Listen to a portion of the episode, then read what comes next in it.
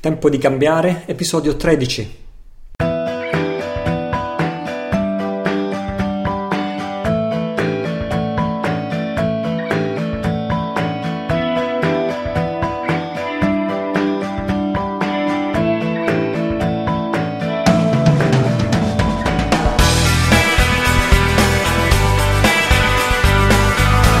Ciao, sono Italo Cillo, questo è il mio podcast. L'indirizzo è www.tempodicambiare.it, è il luogo in cui trovi archiviati tutti gli episodi precedenti. Siamo arrivati al 13°, 13 puntate in cui accompagniamo il nuovo, accompagniamo la nascita del nuovo, il tempo di cambiare e al tempo stesso accompagniamo la caduta, il tramonto del vecchio. Nello scorso episodio promettevo in un certo senso, o ci auguriamo che è arrivato il tempo di passare finalmente dal problema alla soluzione, smettere di concentrarci ossessivamente sul problema e parlare piuttosto a discutere la soluzione. Bene, in omaggio a questa promessa ho deciso di iniziare questo episodio, di aprirlo in questa introduzione esclusivamente con buone notizie, notizie positive. La prima è anzi quasi leggera, notizia leggera, ve la volevo sottolineare, è molto carina, è uscita sul Corriere della Sera e sicuramente anche su altri giornali, e parla di una bizzarra notizia di vediamo se riesco a trovarla, eccola qui, è di un tale Frank, australiano, che riceve una diagnosi di soli 2 mesi di vita, 60 giorni scarsi perché ha il tumore. Lui decide con la moglie di vivere questi ultimi 60 giorni alle isole Fiji, spendendosi la liquidazione, spendendosi l'assicurazione sulla vita, spendendosi tutti i suoi risparmi per questi ultimi 60 giorni della loro vita, vissuti in spiaggia, sul mare, alle isole Fiji. Lui 69 anni, lei poco meno. Finiscono i 60 giorni, finiscono anche i soldi, anzi a un certo punto si trova addirittura indebitato, torna a casa, neozelandese, australiano, e aspetta la morte, e la morte non arriva, fino a che i medici gli rifanno tutte le analisi e dicono: ha una buona notizia per lei, lei non ha assolutamente il cancro. E questa è una simpatica notizia, dove l'articolo del Corriere della Sera curiosamente lo attribuisce questo a una potenziale diagnosi errata, inspiegabile, perché in realtà i medici difendono dicendo che lui il cancro ce l'aveva e come, e in base alle conoscenze attuali gli mancavano solo 60 giorni di vita. Quello che non ha contemplato questo articolo, forse è quello che non contemplano i medici, e di questo curiosamente è un po' una continuazione di quello che discutevamo nello scorso episodio, è che una persona che ha 60 giorni di vita, una persona che ha il tumore e abbandona tutto e vive in spiaggia lasciandosi alle spalle le vecchie abitudini, le vecchie paure, e decide di voltare pagina nella propria vita, è probabile che il tumore li passi anche. E questa non è la prima volta, ci sono tantissimi casi di questo genere, e quindi questa mi sembrava una buona notizia da cui cominciare. Poi buone notizie ne abbiamo tante. Voglio leggerti il commento sul nostro blog di un nostro lettore, ascoltatore di 21 anni, si chiama Riccardo, e mando tutti i miei saluti a Riccardo. Ciao a tutti, ciao a te Italo. È la prima volta che commento, anche se mi sento come in una famiglia. Mi presento, ho 21 anni e sono uno studente di economia a Roma. Forse qualcuno può essere sorpreso dalla mia tenera età, ma lo sono anch'io. Era da almeno un anno che molte cose semplicemente non mi quadravano e sentivo emergere l'impulso di una presa di coscienza. Non voglio scrivere la mia storia, anche perché non è di nessuna utilità. Voglio solo dirti, Italo, e dirvi che dopo il mio risveglio avvenuto pochi mesi fa sono crollate tutte le certezze della mia vita. Ma grazie a voi e a una ricerca interiore ho capito di volere e dovere fare qualcosa di concreto per migliorare questo mondo. Sono uscito dalla Matrix quasi completamente e ho lasciato gli studi, ormai certo di grandi menzogne e illusioni che mi venivano propinate nei testi. Il punto è che ho davvero bisogno di avere la possibilità di fare qualcosa di concreto, di pensare in grande, di metterlo in pratica. Nel mio piccolo, e grazie al tempo di cambiare, sento di essere sulla strada giusta e non vedo l'ora di incontrarvi per analizzare e cercare un modo concreto per cambiare da subito l'Italia e tutto il mondo. Penso che il lavoro di Franco Collins sia un grande punto di partenza. La finisco qui, concludendo che tutti voi, e Italo, hanno contribuito a curare quel senso di momentanea impotenza e solitudine che mi attanagliavano. Quindi grazie, dal più profondo del cuore e avanti tutta. Ormai il dubbio non è se ce la faremo o no. Ce la faremo, è solo questione di tempo. Un abbraccio a tutti da Riccardo. Grazie Riccardo per il tuo commento, per la tua condivisione. Questo è un piccolo miracolo, quello che Riccardo chiama risveglio, anche se lo mette fra virgolette, questo "quando mi sono risvegliato", è un piccolo miracolo che può succedere non solo a 20 anni o a 21 anni, può succedere a qualsiasi età, non è mai troppo tardi, può succedere in un qualsiasi momento quando scegliamo di aprire gli occhi e cominciare a guardarci intorno con occhi intelligenti, con occhi indagatori. E questo risveglio di Riccardo, e il risveglio di tantissimi che stanno seguendo questo podcast, lascia molto ben sperare per il futuro. E in effetti io penso che siamo nella epoca del risveglio, e penso che questo risveglio sarà sempre più una progressione geometrica, esponenziale. Sempre più persone si risveglieranno, sempre più persone si risveglieranno alla verità, e sempre più persone si risveglieranno al problema, e però, quel che conta di più, sempre più persone si risveglieranno alla soluzione. Bene, adesso la notizia più bella di tutte, la notizia della settimana, riguarda il primo raduno dal vivo di Tempo di Cambiare, cui già accennavamo nello scorso episodio. Ormai in realtà è completamente organizzato, è pronto, e addirittura le iscrizioni sono aperte. Il primo raduno di Tempo di Cambiare si terrà ad Abano Terme, in provincia di Padova, dal 3 al 5 agosto. Venerdì, sabato, domenica, 3, 4, 5 agosto, e tu che mi stai ascoltando non puoi assolutamente mancare.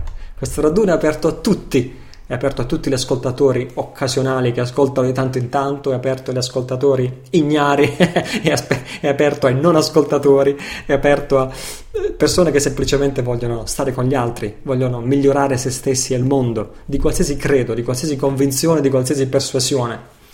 Anche di persuasioni diverse.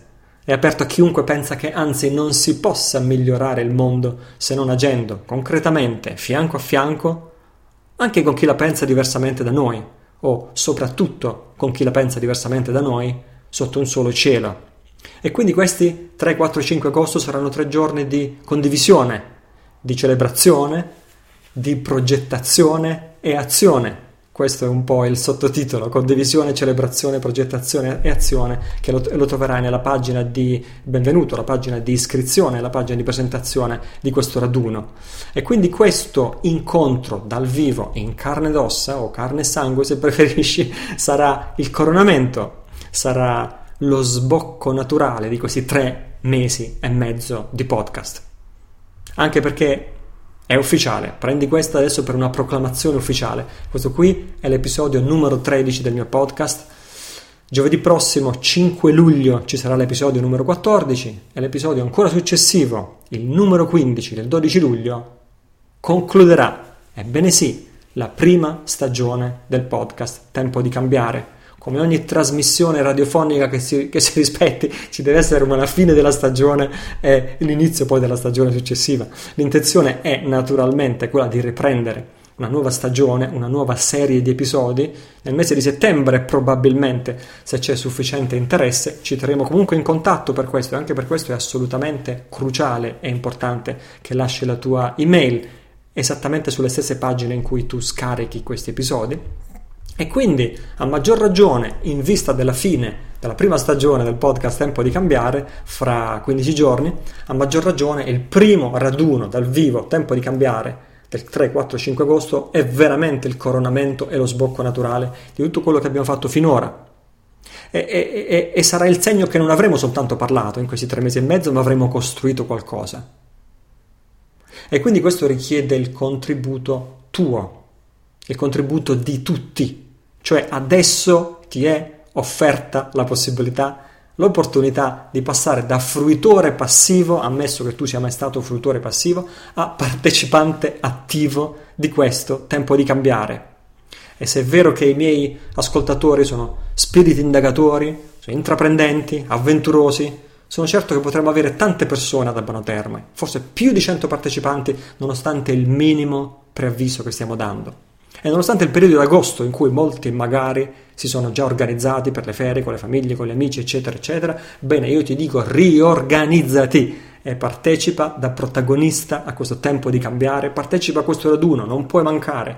Io naturalmente ci sarò insieme a mia moglie Francesca, coordinerò personalmente il raduno, che avrà per protagonisti noi tutti, Qua non ci sono, in questo tempo di cambiare, leader, non ci sono messia, non ci sono primi della classe. Così come questa trasmissione, questo podcast, fin dall'inizio lo abbiamo fatto insieme, allo stesso modo questo primo raduno lo faremo insieme. I temi sono i temi di questa transizione, i temi di questo cambiamento, dalla presa di coscienza all'azione, dal problema alla soluzione, dall'isolamento alla condivisione. Questo è il passo successivo che vogliamo fare. Questa è la prossima transizione che ci aspetta. Cosa possono fare insieme le persone di buona volontà che vogliono contribuire a lasciare il mondo in condizioni migliori di come l'hanno trovato? Cosa possiamo fare insieme? Ci saranno proposte, contributi, risorse, traduzioni, non solo per quello che riguarda Ucadia, tutto quello che può aiutarci a far partire concretamente il nuovo senza aspettare che crolli il vecchio. Questo è un po' il nostro slogan e soprattutto senza aspettare il permesso, che gli agenti del vecchio ci diano il permesso per creare il nuovo, perché questo semplicemente non accadrà mai. Quindi ci saranno decisioni prese, ci saranno gruppi di lavoro che porteranno avanti progetti concreti in gruppi e sottogruppi una volta tornati a casa, e ci saranno azioni concrete da intraprendere per tutti coloro che non vogliono più essere spettatori di questo tempo di cambiare, ma vogliono essere protagonisti. Quindi sarà una full immersion di 3 giorni, ripeto, aperta a tutti, perché tutti vogliamo rompere questo guscio di isolamento che ci separa, che ci seguiamo a distanza attraverso internet, attraverso l'email, attraverso Facebook, attraverso i forum, ma non ci basta questo. Vogliamo rompere questo guscio di isolamento, tornare insieme anche nel senso più letterale del termine, creare una connessione fra spiriti liberi, altri membri della minoranza consapevole. Vogliamo connetterci non solo a distanza, con una comunità di altri spiriti liberi come noi, altre persone basate su valori genuini, una comunità basata su valori genuini. Allora le iscrizioni sono aperte, ecco l'annuncio ufficiale, squillo di trombe, rullo di tamburi. Le iscrizioni il 3, 4, 5 agosto ad Abano Terme sono aperte, e anche la pagina per iscriverti, e che sta dove trovare anche il riepilogo di tutto ciò che ho appena detto, è www.tempodicambiare.it/raduno.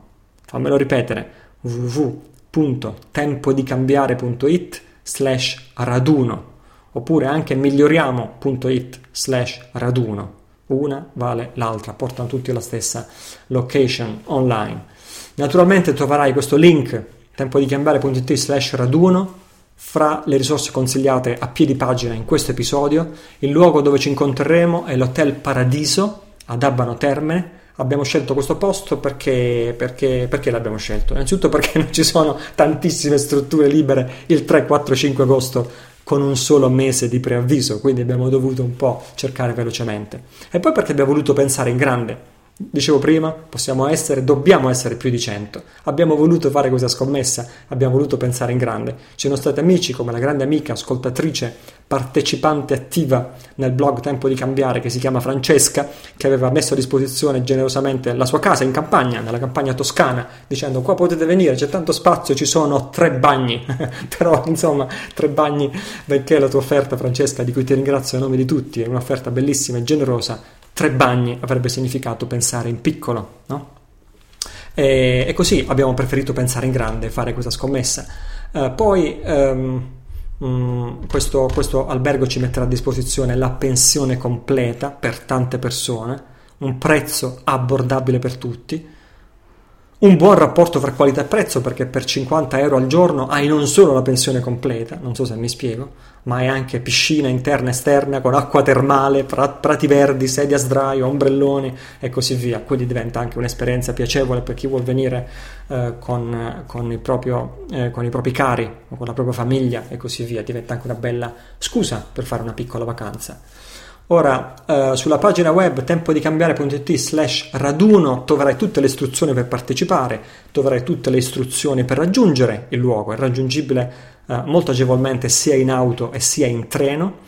Le iscrizioni le gestiamo direttamente noi, quindi per favore non rivolgerti direttamente all'Hotel Paradiso di Abano Terme, perché le prenotazioni e tutto il resto passa da noi, dalla nostra organizzazione. Quando dico noi, mi riferisco a un gruppo di volontari, ascoltatori, partecipanti, che sono prevalentemente in loco, che hanno preso in mano le redini dell'organizzazione di questo raduno. E quindi grazie da parte di tutti, grazie a Martino, grazie a Betty, grazie a Leonardo, che cureranno sulla linea del fronte, sulla linea di trincea, la parte organizzativa e pratica di questo raduno. I costi, so che vuoi sapere i costi. La quota di iscrizione è di soli €35. €35 non serve a coprire alcun compenso, lo voglio dire molto chiaramente, a chiare lettere. Io stesso non solo non vengo compensato per partecipare a questo raduno, ma mi pago la stanza per me e per mia moglie. Abbiamo quantificato una serie di costi organizzativi che sono assolutamente inevitabili, fra cui alcune sorprese che non vogliamo anticipare, e queste spese organizzative che sicuramente ci sono possono essere coperte con uno sforzo minimo di appena €35 a persona in tutto, come quota iscrizione. Oltre a questa quota iscrizione di €35, il resto è il costo della pensione completa, che viene pagato direttamente all'hotel il giorno della partenza. Quindi camera doppia sono €56 al giorno a persona, e parliamo sempre di pensione completa. Per la camera singola sono 65, cioè l'inverso, 56-65 al giorno, sempre a persona, sempre per la pensione completa. Noi incoraggiamo la singola, anche se sei solo, anche se non conosci nessuno, sia per questioni di capienza della struttura, sia per questioni di risparmio. Ti incoraggiamo a prenotare la singola, poi ci penseremo noi, ci penseranno le nostre organizzatrici Betty e Leonardo ad abbinare nella stessa stanza persone singole dello stesso sesso, o a richiesta anche di sesso opposto.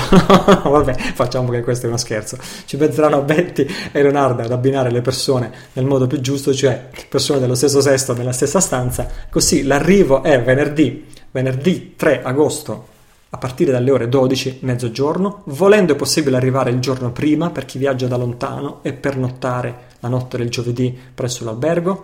La registrazione inizia alle ore 13 di venerdì 3 agosto, va avanti dalle 13 alle 15 e il raduno inizia ufficialmente alle 3 del pomeriggio.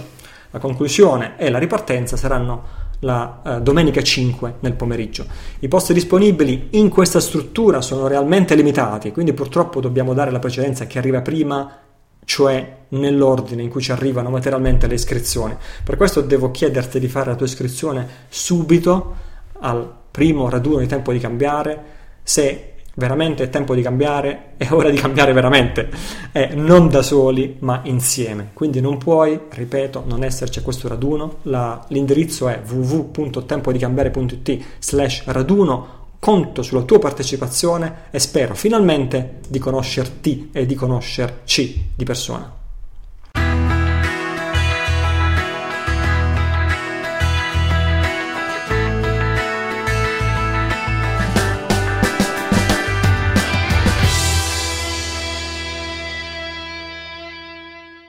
Bene, fra tutti gli argomenti di cui abbiamo parlato in questo podcast, anzi, se c'è stato un rimprovero che abbiamo ricevuto è di quello di aver parlato di troppe cose completamente diverse fra di loro, a volte a discapito del filologico. Comunque, fra tutte le tematiche, gli argomenti di cui abbiamo parlato, uno di quelli, se non il singolo argomento che riscontra sempre più un interesse travolgente da parte del pubblico, da parte degli ascoltatori, e non soltanto in genere l'aspetto della sovranità individuale, ma più in specifico l'aspetto di Ucadia e di un unico cielo, un solo cielo, One Heaven. Ormai, se vai sul blog, se vai sul forum, la stragrande maggioranza degli interventi riguarda ormai questo, il desiderio di approfondire questa visione, questo progetto, perché è un progetto concreto di Ucadia e di One Heaven.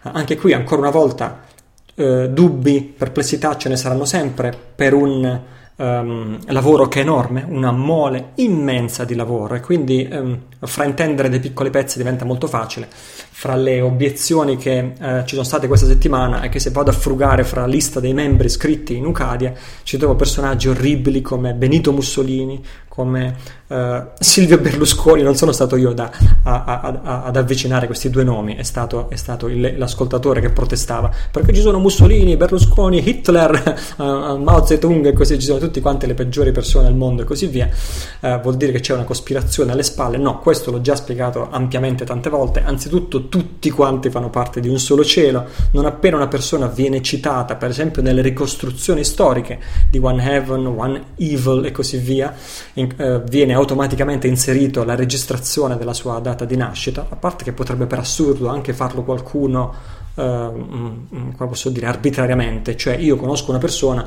e posso decidere da puro fruitore, senza chiedere il permesso a nessuno, di inserire i dati di questa persona. Ma insomma, a parte questo, ci sono questi nomi di potenti. Cosa significa? Ci sono nomi di vescovi e cardinali italiani, ci sono nomi di aristocratici inglesi, vuol dire che c'è dietro una cospirazione. Niente di tutto questo. Il motivo principale è che tutte le persone che sono state citate all'interno delle pagine di Ucadia, di queste è stata inserita la registrazione della nascita e o anche della morte nel caso.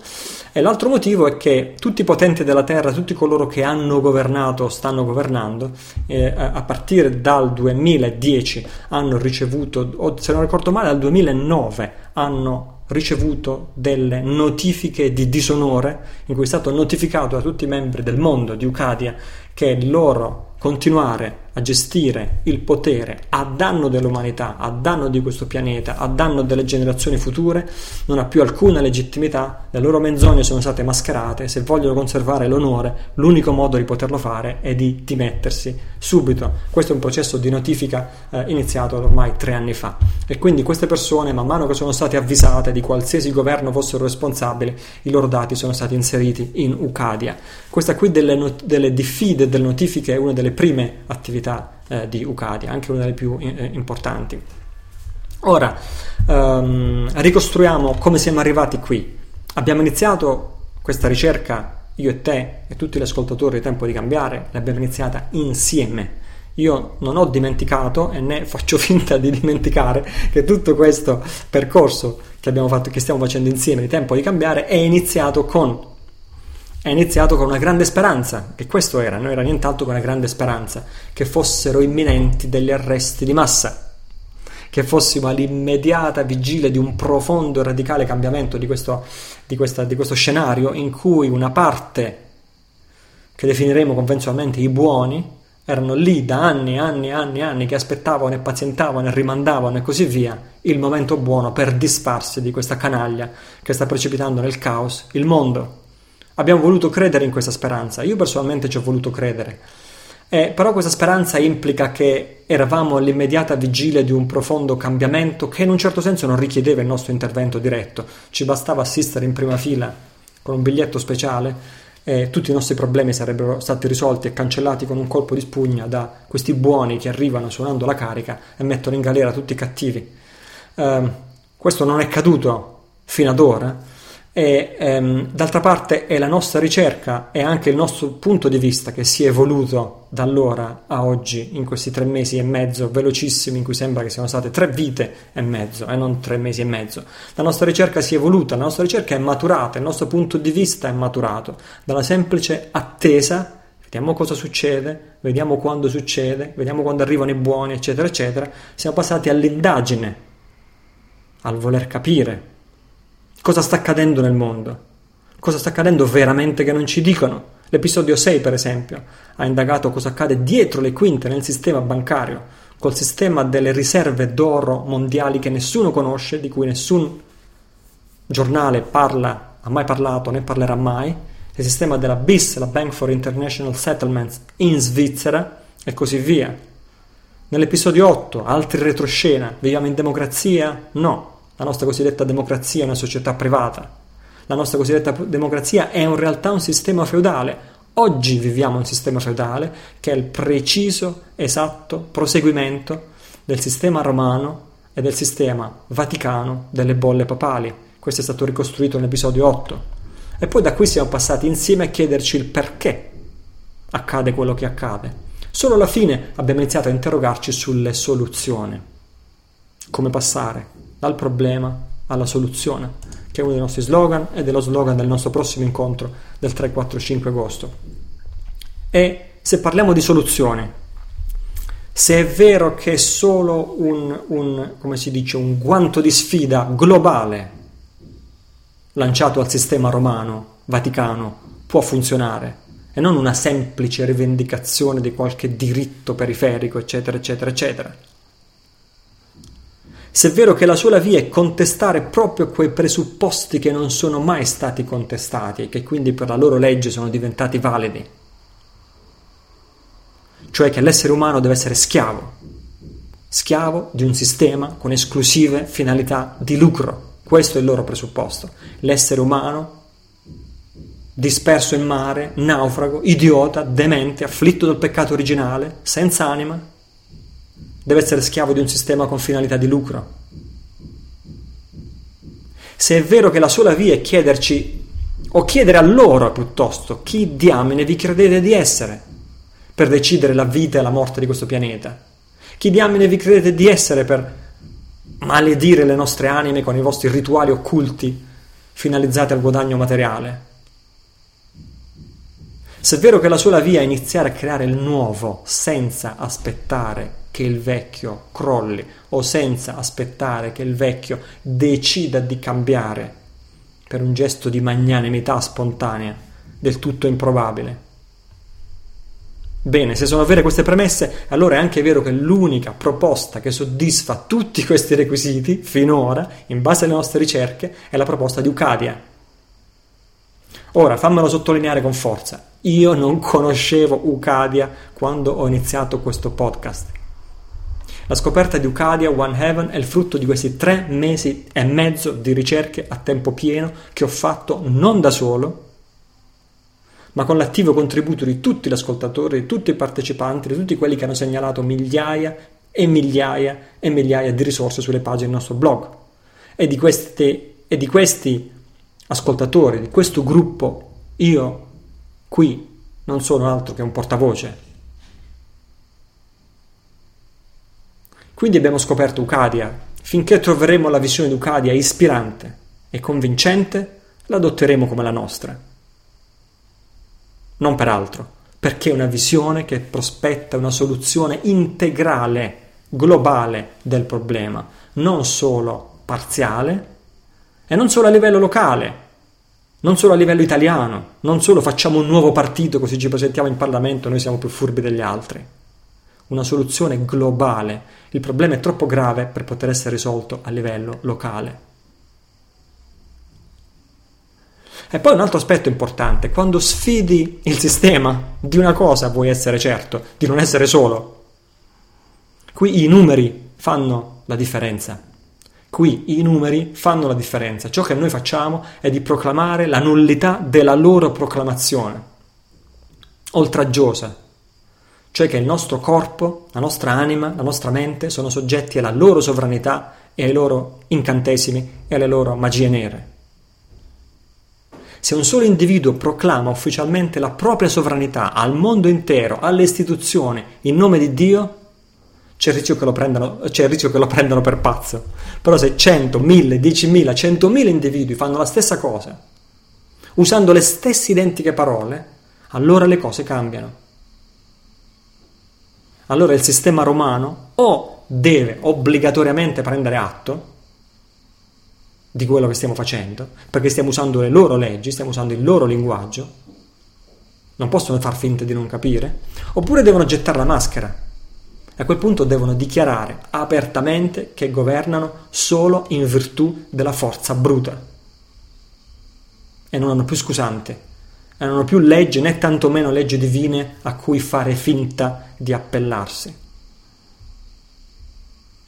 Ora torniamo a Ucadia. Personalmente mi sembra una circostanza di buon augurio che proprio in questi giorni, come noi siamo arrivati alla fine di questi 3 mesi e mezzo, così Ucadia One Heaven è arrivata alla fine di questi 25 anni di lavoro, soprattutto sulle basi del diritto, ne ho parlato negli scorsi episodi, e proprio in questi stessi giorni noi siamo arrivati alla fine di questa ricerca e Ucadia è arrivato al preciso momento storico, ed è un momento storico, è un evento storico, in cui sta passando dalla teoria alla implementazione di queste idee. E queste notizie sono fresche, ogni settimana avrei qualcosa di nuovo da dirti. È proprio di questi giorni la pubblicazione della Gazzetta Ufficiale. La Gazzetta Ufficiale è adesso ufficialmente online. La Gazzetta Ufficiale di Ucadia, quella che rende automaticamente pubbliche le dichiarazioni di sovranità, i certificati di nascita. Chiunque adesso in questo preciso momento può loggarsi in one-heaven.org, un solo cielo.org, e può creare il proprio certificato di nascita. Il proprio certificato di nascita di individuo libero, la cui carne e il cui sangue non appartiene a nessuno se non a Dio. Chiunque può loggarsi, può creare il proprio certificato, può automaticamente viene prodotto questo certificato, può essere scaricato e simultaneamente viene pubblicato nella Gazzetta Ufficiale. Un nuovo individuo ha proclamato la propria libertà. Un nuovo individuo ha proclamato la propria libertà. Ed è proprio di questi giorni anche la pubblicazione di nell'ultima teleconferenza di pochi giorni fa di Franco Collins, la formalizzazione in passi di quello che bisogna fare per ottenere questo processo di sovranità, sia a livello individuale che a livello collettivo. Ci sono attualmente, è sempre un po' di... la situazione è sempre fluida, perché ripeto, sono questi i giorni in cui si sta passando dalla teoria all'implementazione, quindi correzioni in corsa sicuramente continueranno a esserci. Attualmente parliamo di 19 passi per la libertà. 19 passi per la libertà. Questi 19 passi sono la sequenza di azioni da intraprendere a livello individuale, dopo le quali si passa direttamente al livello successivo, cioè tra individui che hanno completato questi 19 passi possono creare un campus e possono iniziare a lavorare a livello collettivo e a livello locale. 3 campus formano una provincia, 3 province formano università e così via, costruendo un nuovo mondo dal basso e non dall'alto. Questo sta accadendo in questi giorni. I 19 passi sono questi. Il passo numero 0 viene definito passo numero 0 perché è automatico, ed è automatico perché tutti sono già parte di un solo cielo fin da quando nascono, non occorrono requisiti, quindi viene chiamato passo 0, e anche perché è completamente automatizzato sul sito oneheaven.org.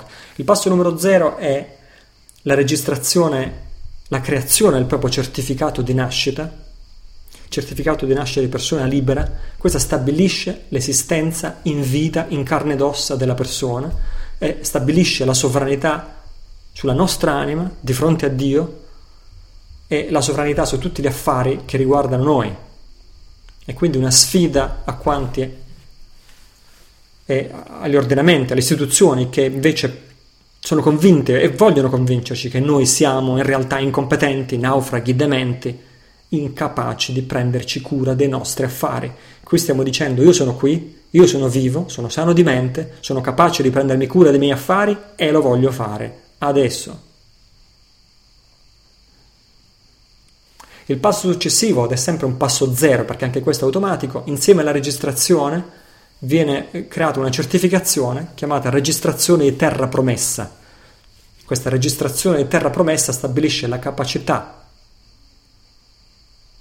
di essere sovrani della propria terra, e terra significa a cominciare dalla propria proprietà biologica, la propria carne e il proprio sangue. In seguito si parla anche di terra, il luogo in cui abitiamo. Con questa registrazione di terra promessa creiamo le basi affinché le basi per rivendicare, per vedere riconosciuta la nostra sovranità, anzitutto sulla nostra terra intesa come carne e sangue, e poi sulla nostra terra intesa come luogo in cui abitiamo. Fin qui è tutto automatizzato. C'è la registrazione, si fa la certificazione e perfino la notifica sulla Gazzetta Ufficiale è automatizzata. Da qui in poi iniziano i passi dall'1 al 19. Il passo numero 1 è la creazione di un grande sigillo. Ogni persona che ha creato il proprio certificato di nascita, come primo passo successivo, deve creare un proprio sigillo, un proprio simbolo. Sarà il simbolo e sarà il logo del proprio estate, del proprio possedimento, delle proprie proprietà, del proprio patrimonio. Questo simbolo o logo che rappresenta l'interezza dei tuoi affari, l'interezza di tutto quello che ti riguarda, a cominciare da corpo, mente, spirito e le tue proprietà fisiche, materiali, terrene. Tutta l'interezza dei tuoi affari è rappresentata da questo simbolo, e questo simbolo deve sei tu che lo devi fare, nessuno lo può fare per te. Questo simbolo o disegno o logo rappresenta la tua visione del mondo, rappresenta ciò che è importante per te, nel mondo. Rappresenta quello che tu vuoi lasciare di te, come ricordo, quello che tu vuoi trasmettere alle generazioni future in forma di simbolo, in forma di visione, in forma di disegno. Immaginalo come un simbolo araldico, un simbolo nobiliare, proprio come fanno i vescovi. Oggi i vescovi sono obbligati a produrre un grande sigillo, che è lo stesso grande sigillo che loro conserveranno quando diventeranno papi, eventualmente, prima cardinali e poi papi e così via. Lo stesso facciamo noi, ciascuno di noi è vescovo, ciascuno di noi è cardinale, ciascuno di noi è papa, sui nostri affari, affari intesi come la nostra proprietà biologica, le nostre attività, il nostro corpo, parola, mente, spirito e così via. Quando noi facciamo questo viene anche depositato sul sito. Quando tu depositi il tuo grande sigillo nel sito di One Heaven, a questo punto viene prodotto e viene pubblicato un avviso pubblico che certifica che tu hai completato il passo numero 1, cioè la creazione del tuo grande sigillo. Il passo numero 2 è il testamento. Quindi forse qui non mi dilungo tanto perché ho dedicato una grossa fetta dello scorso episodio a questo testamento. Sicuramente ci ritorneremo anche in futuro. E dopo il grande sigillo, dopo la creazione del tuo sigillo, il passo successivo è il testamento, che è la proclamazione del tuo diritto di sovranità e della tua proprietà sul tuo corpo, spirito, nome, tutte le cose che ti riguardano, la tua mente e così via. Col certificato di nascita abbiamo stabilito l'esistenza del diritto di governare sul nostro spirito, perché siamo esseri dotati di spirito. Con la registrazione di terra promessa abbiamo stabilito l'esistenza del diritto di governare sulla nostra terra intesa anzitutto come corpo fisico. Adesso col testamento, che è il passo successivo, reclamiamo questo diritto. Siccome abbiamo stabilito questo diritto, adesso lo vogliamo esercitare. Questo significa il testamento. E facciamo di questo diritto, ne facciamo oggetto di una vera e propria istituzione, che è la nostra estate, il nostro patrimonio, il nostro possedimento, tutto quello che ci riguarda, con la creazione di quelle figure di cui parlavo nello scorso episodio. E questo viene pubblicizzato affinché tutti lo sappiano. Questo da ora in poi è un nostro supremo, divino diritto inalienabile che nessuno può azzardarsi a toccarci. E questo risponde ai requisiti della legge romana. Quello che tu non reclami apertamente lo perdi per sempre. La realtà, noi non abbiamo mai reclamato la competenza, non abbiamo mai proclamato la sovranità, non abbiamo mai proclamato la giurisdizione sulle cose che ci competono. Al momento della nascita i nostri genitori hanno firmato il nostro certificato di nascita e in quel momento siamo diventati poco più che schiavi, individui privi di senno, il cui lavoro futuro serve solo ad alimentare un sistema automatizzato. Questo è il nostro testamento in cui ci riprendiamo in mano le sorti del nostro destino, e questo idealmente va firmato col nostro sigillo, col nostro simbolo che abbiamo creato, il nostro grande sigillo, è idealmente firmato col nostro sangue. Il sistema romano-vaticano capisce benissimo cosa significa e qual è il valore di firmare un documento col proprio DNA autentico. Se hai dubbi su questo, scordateli. Loro sanno cosa significa firmare col sangue. In alternativa, per chi fosse debole di cuore, esiste anche la possibilità di mettere la impronta del polpastrello fatta con l'inchiostro, sai, quegli inchiostri di timbri di colore rosso. Prendi la misura del tuo polpastrello, prendi l'impronta del tuo polpastrello e lo stampi in calce al tuo testamento a mo' di firma. Anche quando fai questo, il testamento viene caricato da te nel sito, nel registro di One Heaven, e contemporaneamente viene automaticamente prodotto e pubblicato un avviso pubblico, e anche viene inserito sulla Gazzetta Ufficiale che tu hai formulato questo testamento. Il passo successivo, ovviamente il testamento può e deve anche essere formalizzato a livello delle leggi locali. Per esempio a livello italiano faremo un testamento così come deve essere, secondo le nostre leggi un testamento. Almeno questo è quello che ho capito io finora. Il passo successivo, il passo numero 3, è la nomina dell'esecutore generale e custode di tutto il tuo patrimonio, custode, guardiano, come lo vuoi tradurre. Ogni passo è sequenziale e ogni passo può essere fatto soltanto dopo aver completato i precedenti. E tu perché tu hai rivendicato tutte queste autorità, tutte queste giurisdizioni, una dopo l'altra. È proprio per questo che a questo punto, arrivati al passo numero 3, tu puoi nominare un esecutore generale e guardiano di tutto il tuo patrimonio e di tutti gli affari che ti riguardano. Anche questo, quando nomini un esecutore generale, viene pubblicato un avviso pubblico. E il passo successivo è il conferimento di pieni poteri a un agente. Allora, i passi precedenti li hai fatti nella tua veste di libero individuo di fronte a Dio. Questo passo successivo adesso lo fai nel tuo ruolo di esecutore generale. Al passo numero 3 hai nominato te stesso esecutore generale, adesso formalmente nel tuo ruolo di esecutore generale conferisci i pieni poteri a un agente destinato a rappresentarti in qualsiasi situazione. Quindi è come equivale alla nomina di un plenipotenziario che è autorizzato a condurre tutti gli affari che riguardano te e il tuo patrimonio.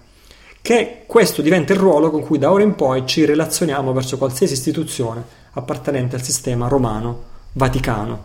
E questa nomina di agente, questo conferimento dei pieni poteri, questa nomina di un agente plenipotenziario è paradossalmente un tassello che manca adesso nel sistema romano ed è una lacuna estremamente pericolosa per loro, la mancanza di questo, di questa nomina di pieni poteri. Perché?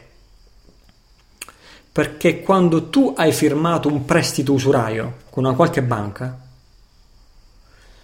a un certo punto, dopo un anno, un paio d'anni, tu potresti anche andare dalla banca, come stanno facendo in America e nei paesi di lingua inglese, potresti andare a dire cortesemente: mi potreste mostrare dove sta il documento che certifica che la mia firma a quell'epoca era la firma di un agente autorizzato a prendere questa decisione? È in quel momento che il funzionario della banca sbianca. Perché se è vero per qualsiasi cosa, è vero che, non so, l'ambasciatore o il console deve avere una carta, deve avere un documento dove si attesta che lui ha ricevuto il conferimento di poteri per prendere quella decisione. Nel nostro caso, quando andiamo in fretta e furia a firmare il mutuo in banca, alla presenza del notaio, ci dicono firmi qui, neanche si capisce bene che ci sta scritto lì. In quel caso quella firma discende dal nulla, cioè non ha a monte nessun documento di conferimento di pieni poteri.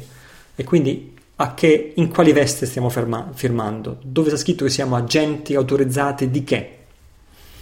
Questo volendo sottolineare, ma questo era più che altro una parentesi. Anche questo, quando fai il conferimento di pieni poteri a un agente, anche qui viene nel sistema di One Heaven viene pubblicato un avviso pubblico e viene anche messo sulla Gazzetta Ufficiale. Quindi tutti questi primi 4 passi fino ad ora avvengono in ambito privato, cioè sono unilaterali, non hai chiesto il permesso a nessuno per farli e al tempo stesso hai creato le fondamenta per iniziare a trattare con le istituzioni pubbliche e quindi per passare dal livello privato al livello pubblico.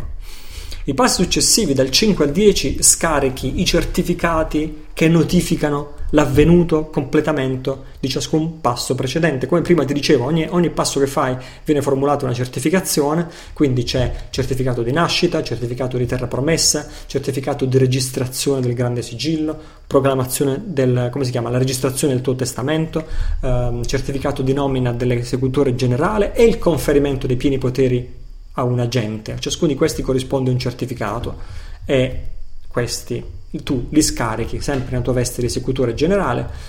E il passo successivo è quella della rivendicazione ufficiale di diritto, che ha valore di decreto o diffida unilaterale. Rivendichi il tuo diritto di essere umano sovrano, non richiede alcun accoglimento dal sistema romano, non richiede alcuna registrazione, cioè usiamo, così come loro usano, il principio di fare un'affermazione e se questa affermazione non viene contestata diventa valida. E quindi si fa una rivendicazione ufficiale di diritto inoltrata alle Nazioni Unite per quanto riguarda l'aspetto politico della questione, alla Bank for International Settlements per quanto riguarda la nostra posizione economica nell'ambito economico, e nei paesi del Commonwealth, vi ricordo che Franco Collins è australiano, il terzo passo dovrebbe essere mandato al collegio dei consiglieri della regina. Ovviamente questo va personalizzato per la situazione italiana o eventualmente internazionale. Tutti questi passi sono in corso di precisazione. I passi ancora successivi è il download dei relativi certificati, perché ogni volta che facciamo queste notifiche, queste rivendicazioni ufficiali di diritto, viene creato un certificato, e qui agisci già in veste di agente. Qui agisci in veste di agente, perché questi certificati che hai scaricato poi dopo li potrai presentare per rendere notoria la tua posizione a eventuali istituzioni ostili appartenenti al sistema romano-vaticano. I passi finali sono tre cosiddetti decreti di anatema. Nel momento in cui queste tre istituzioni a cui hai iscritto non ti rispondono entro 14 giorni, a quel punto, poiché non hanno risposto, sono cadute in disonore, ti hanno ignorato, non hanno preso in considerazione la tua proclamazione di sovranità individuale, e a quel punto emetti un decreto di anatema a danno di queste tre istituzioni. E quindi questo per il momento è lo stato dell'arte di tutti i passi, e a partire dai quali poi ci si può iniziare a riunire in gruppi quando ciascun individuo ha fatto tutti questi passi. Ora, confrontarsi con il sistema è un po' come giocare a scacchi, dice Franco Collins, nel senso che non ha senso pianificare 1000 mosse a tavolino. La cosa più semplice, intelligente ed efficace è di concentrare tutta l'energia su una sola mossa e poi regolarsi in base a come risponde l'avversario. Tutto questo senza aspettare mentre l'avversario decide come rispondere, ma andando avanti per la propria strada. Anzi, le novità più importanti che si sviluppano sono proprio quelle che accadono mentre tu vai avanti e il sistema è troppo ingolfato dalla propria stessa burocrazia per risponderti. Allora, lo scopo di questi cosiddetti 19 passi, di queste procedure, lo scopo, fammelo ripetere fino a essere noioso, lo scopo non è essere riconosciuti. Lo scopo non è essere riconosciuti dal sistema, ricevere la benedizione del sistema e così via. Vedo che ci sono tantissime persone che faticano a comprendere questo, lo vedo anche leggendo semplicemente i commenti sul blog, faticano a capire questo per via del lavaggio del cervello e del condizionamento che ci hanno fatto, a cominciare da quando eravamo bambini e andavamo a scuola. Questo è il sistema, sei tu che ti devi adeguare a questo sistema, tutto viene dato per scontato e qualsiasi affermazione, anche la più assurda, non contestata, diventa valida. E noi a scuola, da bambini, abbiamo imparato a non contestare niente. E questo è il lavaggio del cervello che abbiamo ricevuto in 18 anni, in quali sono? 13 anni di scuola dell'obbligo. E questo è il lavaggio del cervello che abbiamo ricevuto. Qualsiasi affermazione, sia pure assurda, non contestata, diventa valida, e ci hanno educati a non contestare mai. E a causa di questo lavaggio del cervello la gente fa fatica a capire questo. Io continuo a leggere sui commenti del blog, del nostro blog, perché non facciamo un nuovo partito, perché non facciamo un movimento, perché non ci facciamo riconoscere da questi, ma che ve ne sembra di questo candidato, ma che ve ne sembra di questo nuovo partitino. È possibile mai che siamo così profondamente lavati nel cervello fino al midollo delle ossa? Lo scopo non è essere magnanimamente riconosciuti dal sistema romano-vaticano. Il sistema romano e vaticano è nato in frode a noi altri. Lo scopo non è quello di essere riconosciuti da loro, lo scopo è quello di onorare noi stessi, onorare la nostra origine divina, la scintilla divina che c'è dentro ciascuno di noi, e onorare anche la loro legge, perché siamo noi che dobbiamo restare in onore e sono loro che devono disonorare se stessi, cosa che già stanno facendo ampiamente ogni giorno. Lo scopo è onorare noi stessi e onorare la legge. Lo scopo è chiamare a testimone di tutte le nostre azioni le forze unite del cielo. È questo che stiamo facendo con questi 19 passi e con queste 19 procedure. Chiamare a testimone tutte le nostre azioni, tutte le nostre parole, tutte le nostre decisioni, tutti i nostri pensieri, le forze unite del cielo, così che le forze corrotte che affermano, pretendono, fingono di onorare queste forze del cielo possano finalmente platealmente ripudiare quegli stessi valori che dicono falsamente di seguire, e potranno finalmente ammettere che seguono soltanto la forza bruta, e questa è la loro unica legittimazione. È la paura, al limite. Possono continuare a governare soltanto con la forza bruta e con la forza della paura. Però, a questo punto, la cosa si gira a nostro vantaggio, perché la storia insegna, senza eccezione, che quando un tiranno sceglie di vivere al di fuori della legge, sceglie di vivere al di fuori di qualsiasi legge, comprese le proprie leggi, a quel punto per il tiranno è solo questione di tempo.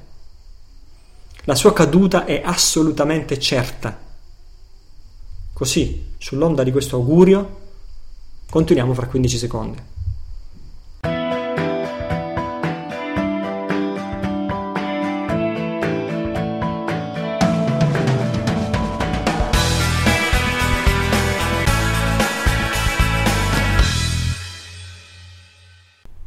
Ok, saltiamo all'angolo dei valori e della spiritualità. Voglio farti ascoltare di nuovo un breve estratto, una registrazione audio, è sempre registrata durante un corso di meditazione del 2008 che aveva come tema le 6 perfezioni. Nei 2 scorsi episodi precedenti ti ho fatto ascoltare 2 spezzoni sulla generosità, che è la prima di queste 6 perfezioni. In quella di oggi questa spezzone riguarda la seconda delle 6 perfezioni, cioè la condotta etica.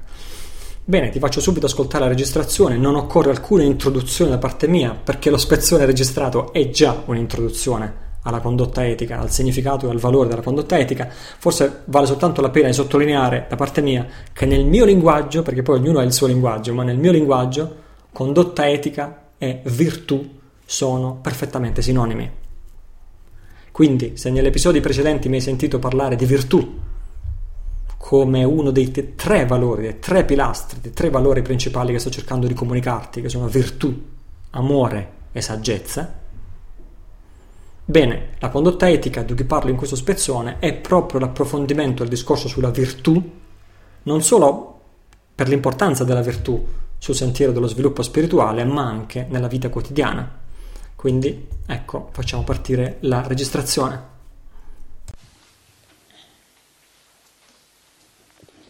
Va bene, passiamo alla seconda delle 6 perfezioni. La perfezione della condotta etica.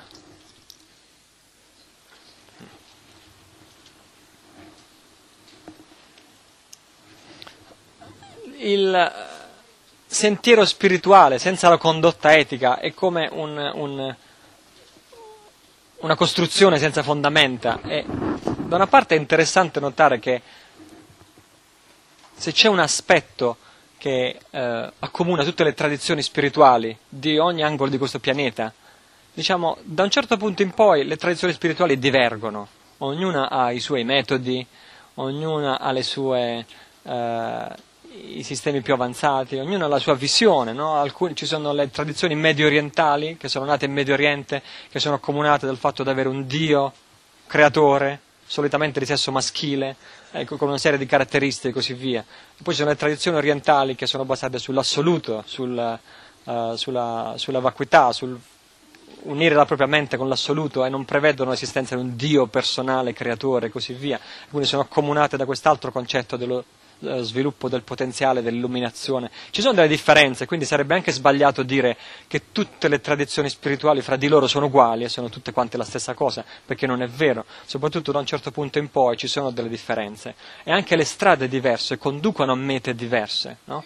Strade diverse conducono a mete diverse. Però se cerchiamo un minimo comune denominatore fra tutte le tradizioni spirituali diverse, una cosa che hanno in comune praticamente tutte le tradizioni spirituali autentiche, genuine, è proprio la condotta etica. La condotta etica, i 10 comandamenti del cristianesimo rispetto alle 10 azioni non virtuose del buddismo sono praticamente identiche. Gli arabi?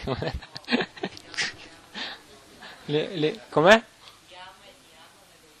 Ok, nello yoga, sì, anche nella cultura islamica probabilmente si può pensare che c'è una severità particolare sulla condotta etica, una severità particolare proprio perché la loro cultura era originariamente molto indisciplinata e disattenta nei riguardi dell'etica e della moralità, allora si può immaginare che diciamo, c'è una tale severità perché, che ne so, perché se le donne non indossassero il burka ci sarebbero molti stupri, che ne so, allora c'è una religione estrema perché c'è una popolazione estrema, no?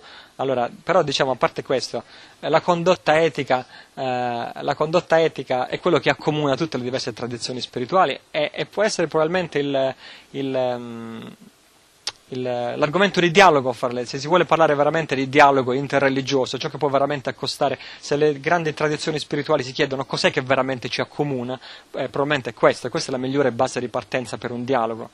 Curiosamente è proprio questo l'aspetto quando parliamo di un periodo di degenerazione spirituale o di deterioramento delle qualità spirituali, è proprio questo a cui assistiamo trasversalmente in tutte le tradizioni spirituali. La gente non è più tanto interessata a questo argomento della condotta etica nella vita quotidiana. I genitori non le insegnano più ai figli, ma anche perché non gli è stato insegnato dai loro genitori, quindi non sanno che cosa è bene e cosa è male, quindi non sanno dare questa idea precisa ai propri figli, no?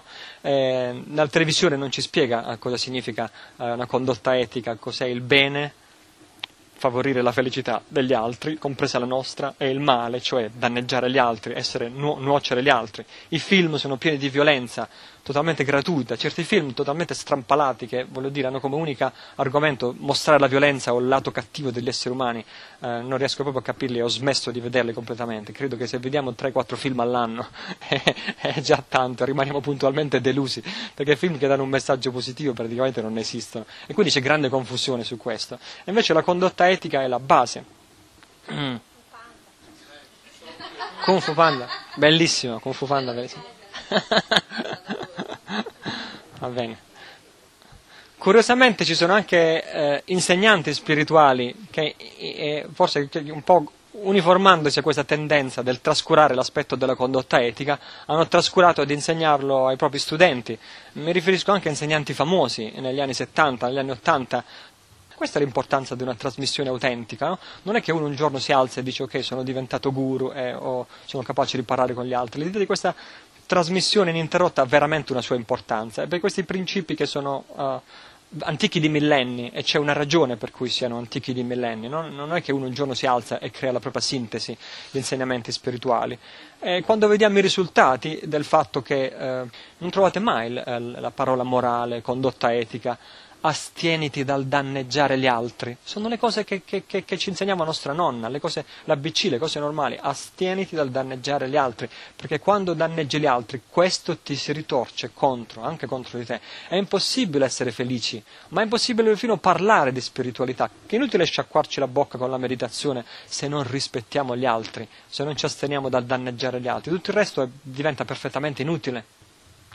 È una piccola dimenticanza, ma a mio parere è molto molto molto grave. A volte i risultati si vedono, almeno quando mi è capitato di andare in questo tipo di comunità, mi sembra come di essere circondato da bambini a volte, e non conoscono proprio le basi, le basi della spiritualità. È come una spiritualità che sta per aria, però manca di piedi, manca di gambe, manca di caviglie, manca di contatto col terreno, è tutto molto astratto, proprio perché manca questa base, che è la base della condotta etica, no? Se non ci si rispetta gli uni con gli altri, e se non si pensa che questa è la prima priorità, prima viene questo, essere delle buone persone, poi dopo viene la meditazione, eccetera, eccetera, tutto il resto, quello viene dopo, no? È come se manca una parte molto importante. In questa scuola di pensiero, per esempio, si dice che uno si occupa troppo della condotta etica, poi finisce per perdere la propria spontaneità naturale, no? Se uno si occupa troppo della propria condotta etica, della propria morale, poi finisce per perdere contatto con la propria spontaneità naturale. Questo è un pensiero molto ingannevole. Infatti non a caso prima paragonavo certe comunità spirituali come tanti bambini, perché è tipico dei bambini questo, il bambino non ha nessun concetto di etica, non ha nessun tipo di morale. Allora uno potrebbe pensare che il bambino è illuminato e noi non dobbiamo fare altro che tornare come bambini. Questo sotto alcuni punti di vista è vero, sotto altri punti di vista non è vero. Quindi dobbiamo vedere in che modo è vero e in che modo non è vero. È un po' come parlavo ieri nel piccolo gruppo, nel gruppo dei principianti, è come un percorso di tre fasi, no? All'inizio il bambino è innocente, agisce a partire dall'istinto, ma non si rende conto che, come facevo io quando ero bambino, giù al cortile di casa mia, prendevamo l'acido muriatico, lo versavamo sui formicai e vedevamo che queste formiche si rapprendevano, e per noi era una gioia, era una fonte di divertimento, di gioco, no? Il bambino non si rende conto che questo concetto di bene e male, danneggiare la vita degli altri esseri viventi e così via, ha una sua forma di innocenza, di spontaneità naturale, che può essere giusta ma può essere anche malata a volte, voglio dire, comunque qualcosa che deve essere trasformato, e se non viene trasformato non c'è garanzia che vada verso una direzione virtuosa. Il bambino così è come un lenzuolo bianco che agisce a partire dal suo istinto, no? Questo deve essere trasformato. Il bambino deve imparare a rispettare gli altri, ed è questo che differenzia il bambino dall'adulto, cioè l'adulto è passato attraverso un processo di tre fasi: prima la spontaneità naturale, fase numero 1. Fase numero 2, si è accorto di tutti gli effetti collaterali negativi della spontaneità naturale, no? Perché va in giro danneggiando gli altri, va in giro mancando di rispetto agli altri, va in giro pestando i piedi degli altri, prevaricando gli altri, cercando di essere tu primo e lasciando che gli altri siano ultimi, occupandoti solo di te stesso. Questa è la spontaneità naturale lasciata a se stessa, no? Visto questo, il bambino entra in crisi e nasce il conflitto interiore. E il conflitto interiore è anche collegato all'ego, al giudice interiore, all'autosminuirsi, alla mancanza di fiducia in noi stessi. Quindi uno potrebbe dire è un peggioramento rispetto al bambino. È e non è. È e non è. È un passo di crescita necessario. Dobbiamo prima entrare in crisi per poi poter raggiungere la terza fase, che è la sintesi.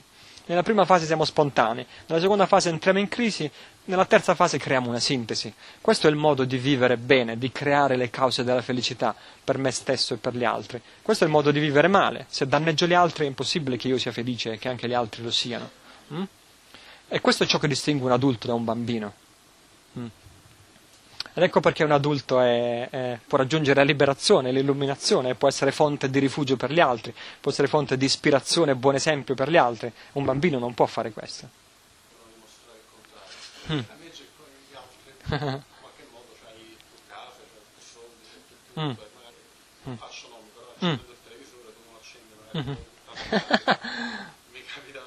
posso guardare questo molto meglio, però e quindi? Sorrido molto, mi sembro felice di questo.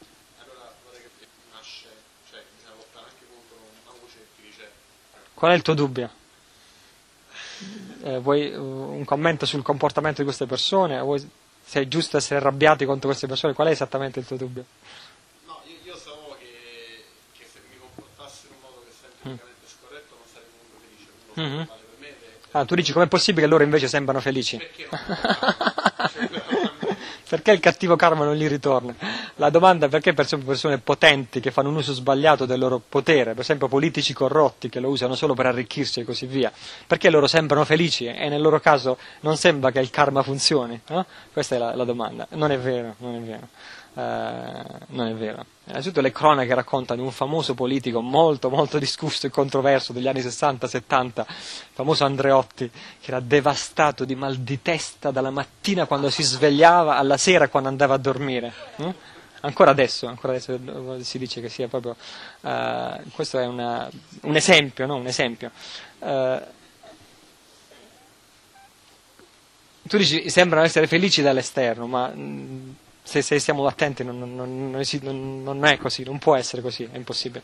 Innanzitutto la retribuzione delle tue azioni può arrivare adesso, può arrivare tardi, può arrivare in un momento di ripensamento, può arrivare nella vecchiaia, può arrivare nel momento della morte, può arrivare in una vita successiva. Per assurdo è anche possibile che uno è talmente cieco e insensibile alla propria condizione che, come i criminali, no? Però i criminali sotto finiscono la loro vita in galera, o comunque presto o tardi hanno il modo di scontare, no? La retribuzione del loro. Però per assurdo può essere un criminale che non finisce mai in galera e finisce la propria vita orgoglioso di essere stato un criminale. Però, ecco, diciamo, non sappiamo la notte quando va a dormire, fa dei sogni piacevoli e pieno di incubi. Quando si guarda allo specchio si stima se stesso come persona oppure si ha questa forma di rabbia. Il criminale che uccide, il fatto stesso che esprime questa aggressività vuol dire che quell'aggressività è già dentro di lui, e quindi uno che ce l'ha dentro non può vivere bene. No, tu dici la corruzione non è lo stesso che uccidere, però credo che la cattiva coscienza, essere pieni di preoccupazioni, difendere costantemente i propri interessi dentro i tribunali, fuori dai tribunali, cambiare le leggi per non finire in tribunale, è un lavoraccio.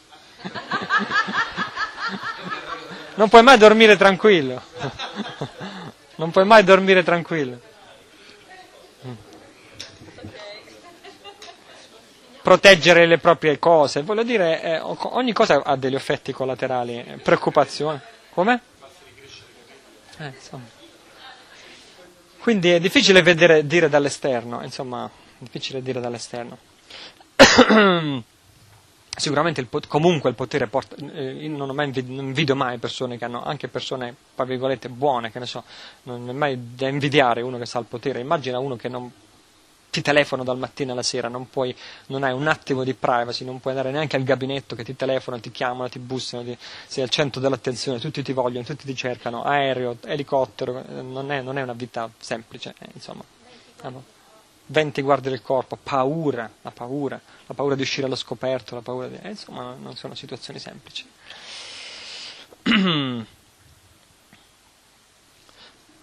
Quindi dobbiamo capire questa cosa fondamentale sul percorso dell'etica, no? Che è il percorso naturale della nostra vita umana.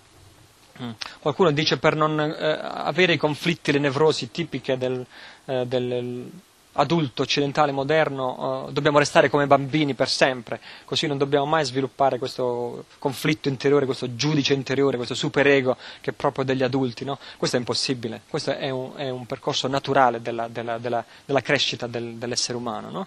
Affrontare questo ostacolo e superarlo, fa parte in ogni nostra vita, in ogni incarnazione dobbiamo riaffrontare questo ostacolo, essere bambini, crescere, trovare i conflitti del crescere e superarli, cioè trovare noi stessi dentro di noi la risoluzione di questa crescita, di questa crisi di crescita.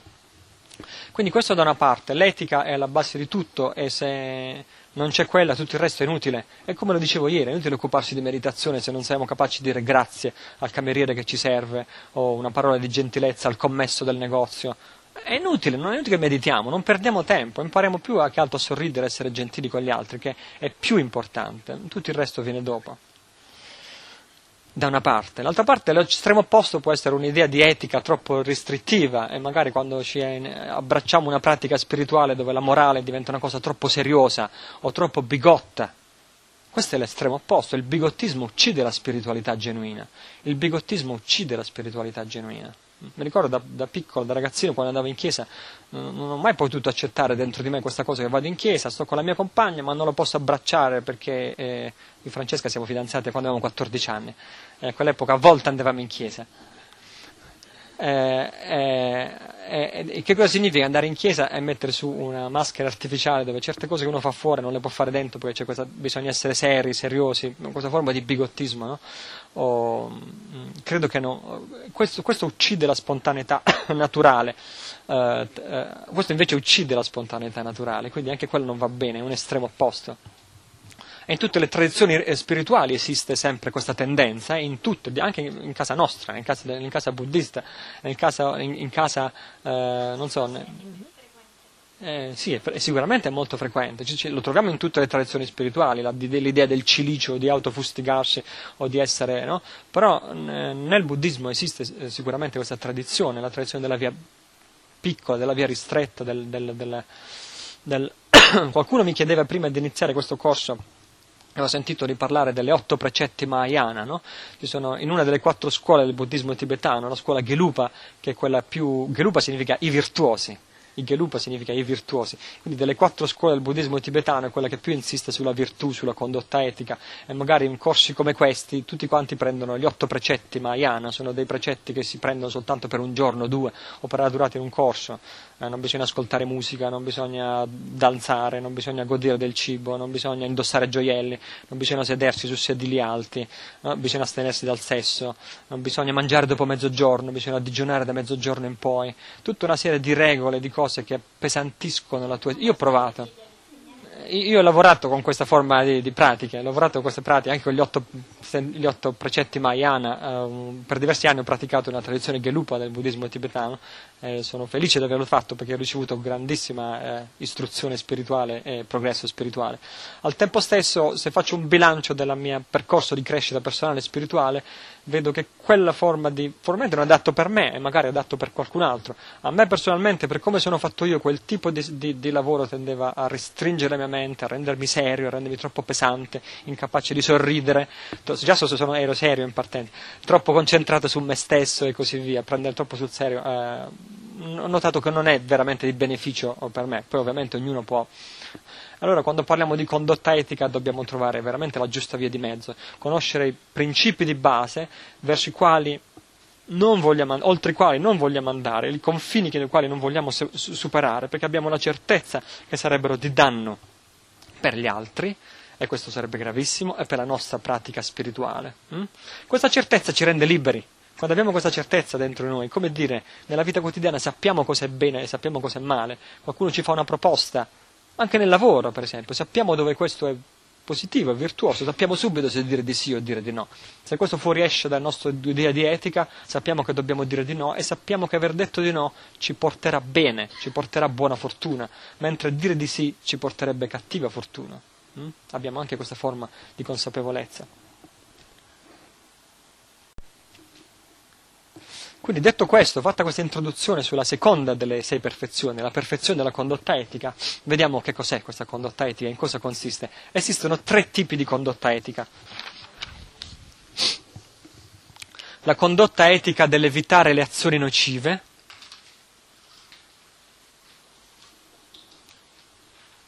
la condotta etica dell'accumulare impressioni positive,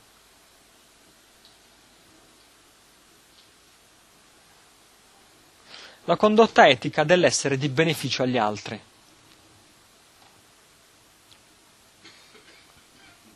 La condotta etica dell'evitare le azioni nocive, la condotta etica dell'accumulare impressioni positive, la condotta etica dell'essere di beneficio agli altri.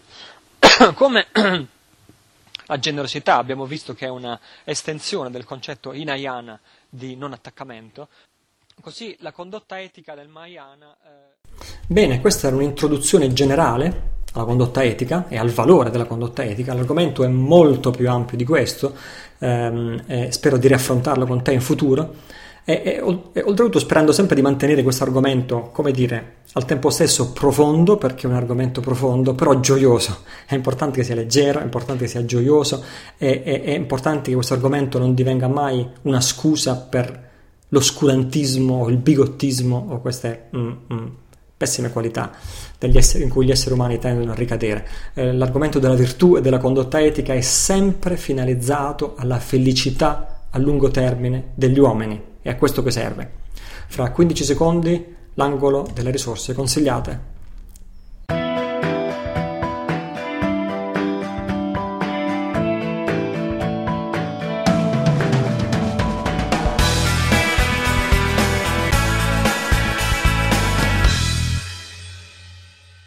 Bene, la prima e più importante delle risorse consigliate di questa settimana è naturalmente il raduno. La pagina di iscrizione al primo raduno di Tempo di Cambiare, troverai il link qui a piedi pagina, www.tempodicambiare.it/raduno. Per favore, visitala subito e fai subito la tua iscrizione. Poi abbiamo come unica altra risorsa abbiamo un documentario. Fammi aprire una parentesi su questi video, no? Perché questa è la 13ª puntata e quindi ci sono state... Scusa, mi è andata una roba per traverso.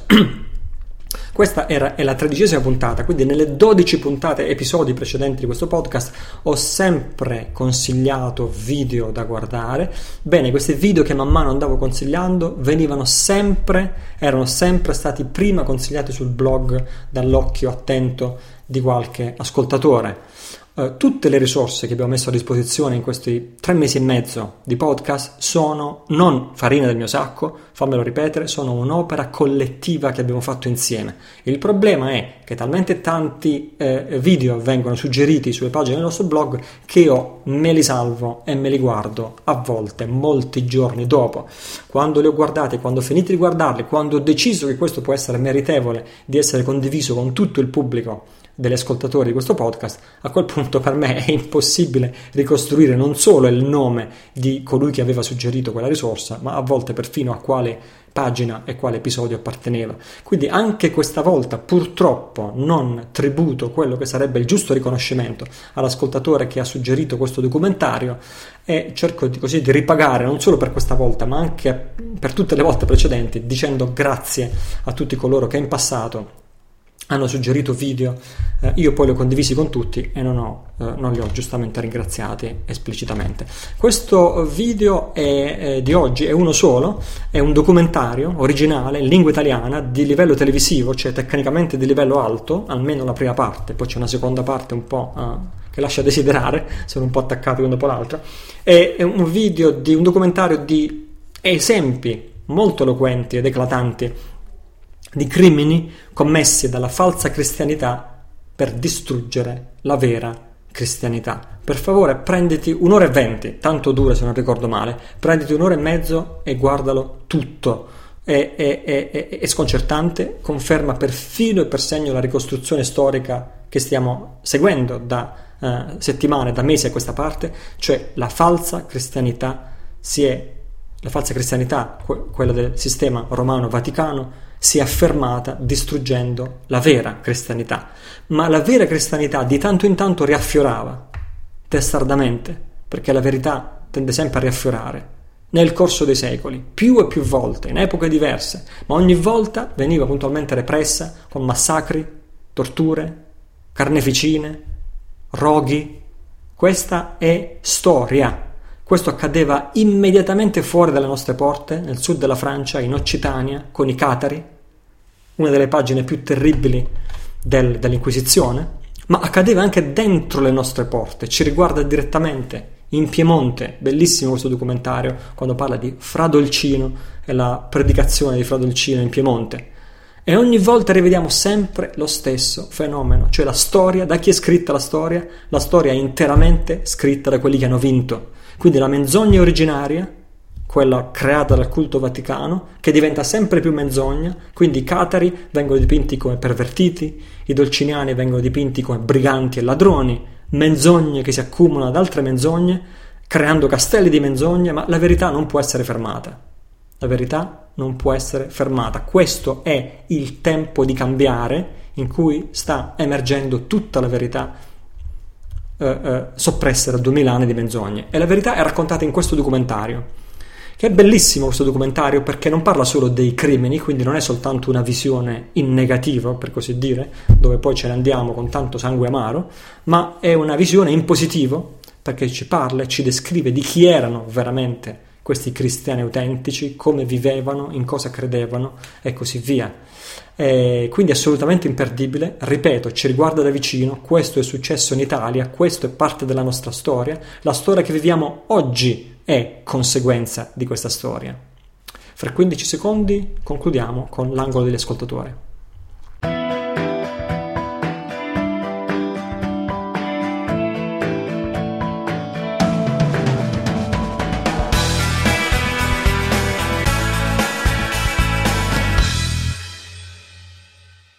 Così, questo è l'angolo degli ascoltatori, non mi stancherò mai di ripetere che se nel corso di questi 13 episodi tu hai semplicemente ascoltato la mia voce e i miei monologhi, ti sei perso una parte significativa di questo tempo di cambiare, poiché i miei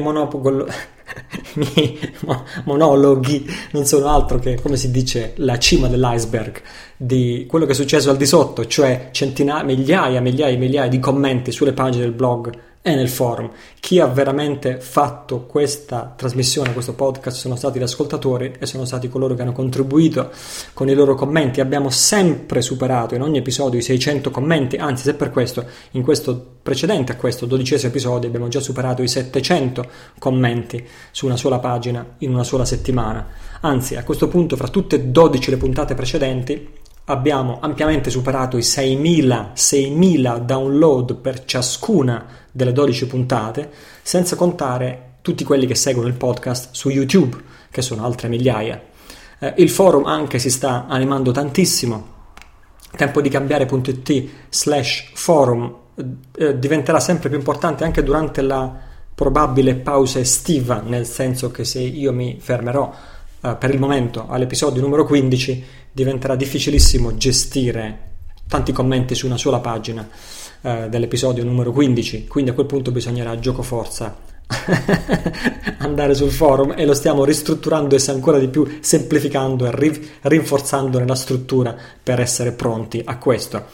Adesso nel forum è stata anche installata una nuova chat in tempo reale, anche quella è animatissima, quindi anziché scriversi e rispondere ai commenti sul blog c'è semplicemente il botta risposta istantaneo di tutti quelli che sono in linea sul forum, quindi anche questo può essere una cosa piacevole per tenersi tutti in contatto. Oltre a discussioni anche nel forum, per esempio, stiamo istituendo gruppi di lavoro, e a proposito di questo attenzione, richiesta di aiuto, c'è un disperato bisogno di volontari in grado di tradurre dall'inglese in italiano. C'è una richiesta travolgente, straordinaria, di traduzione di materiale Ucadia, One Heaven, che ce n'è a bizzeffe in lingua inglese e ce n'è zero in lingua italiana. E quindi la gente vuole conoscersi, vuole documentarsi, vuole accostarsi a Ucadia, vuole capire da dove iniziare, da cosa iniziare a studiare. Sono tanti documenti da guardare, da capire, senza contare tutte le ricostruzioni storiche, e quindi abbiamo bisogno di volontari alla traduzione. È stato già creato un gruppo Skype, alcuni di questi sono volontari traduttori, ma è importante ce ne siano altri. Soprattutto fino ad ora il lavoro di traduzione è andato avanti in maniera molto spontanea, io mi prendo questo pezzo, tu ti prendi quell'altro, anche sul forum è andato avanti così. Adesso è importante portare questo avanti come progetto serio a lungo termine, e quindi stiamo finendo di creare nelle prossime ore una sezione del forum tempo di cambiare.it/forum strettamente riservata a chi intende aiutare nelle traduzioni, in modo tale che ci si possa dividere per bene il lavoro, non fare lavoro duplicato e non lasciare da parte cose che invece sono importanti e o urgenti. E quindi se per favore candidati, se sei in grado di dare questo aiuto, ci unirai a un gruppo meraviglioso di persone generose, idealiste, che spontaneamente stanno cercando di dare una mano al sorgere di questa idea. Candidati aggiungendo o il tuo commento nel blog a questo episodio, l'episodio numero 13, così che lo possiamo leggere, e questo è meno preferibile, oppure puoi mandare un'email a info@miglioriamo.it, oppure puoi semplicemente entrare direttamente in tempo di cambiare.it/forum, entrare nel forum e forse non immediatamente, ma nel giro di un giorno o due dall'uscita di questo episodio troverai la sezione dedicata ai traduttori nel forum. Quindi fatti vivo, fai un passo avanti per favore, così possiamo aggiungerti in questo gruppo di lavoro e possiamo iniziare a conoscerci, a collaborare ancora prima di incontrarci di persona a Abano Terme. Ok, domande degli ascoltatori, domande. Di solito ci sono tante domande, spesso vi fanno domande su tutto, sono io che di solito non rispondo perché a volte mi si domanda: che ne pensi di quest'autore, che ne pensi di questa autrice, che ne pensi di questo sito, che ne pensi di questa persona. Normalmente non rispondo a queste domande sia perché non mi sembra rilevante quello che io penso, quello che io penso non conta, e quello che tu pensi dopo però esserti fatto un'idea, dopo aver approfondito, dopo aver conosciuto, allora ti formerai un'idea. A parte che io penso bene di tutto, quindi non mi chiedere cosa ne pensi di quest'autore, cosa ne pensi di quell'altra autrice e così via, perché coloro che fanno ricerca nel nostro campo non hanno altro se non la mia più alta stima e ammirazione, anche se ovviamente ciascuno lo fa col proprio pezzo del puzzle, ed è giusto che sia così e non può che essere così, no? Però di solito non rispondo perché che ti devo dire, a parte che la mia opinione, ripeto, è sempre positiva, ma perché ti dovrei dire una mia opinione quando è giusto che sia tu ad approfondire. In questo caso però mi è stato fatto domanda su una personalità a cui proprio non posso sottrarmi di rispondere. Ho ricevuto tantissime domande in occasione della visita in Italia del Dalai Lama, e ovviamente tutti sapete che io seguo una tradizione.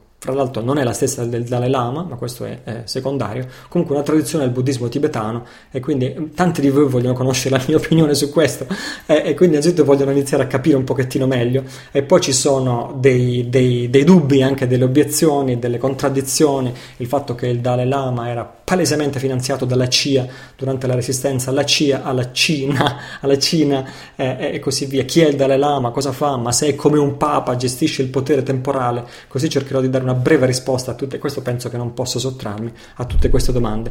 Allora, qualcuno mi ha chiesto del Dalai Lama era il capo di tutti i buddisti proprio come il Papa, e la risposta è certamente no. Il Dalai Lama è in Tibet per i buddisti del Tibet, ma non per tutti i buddisti del Tibet. Nel buddismo tibetano abbiamo 4 tradizioni o scuole spirituali distinte e separate.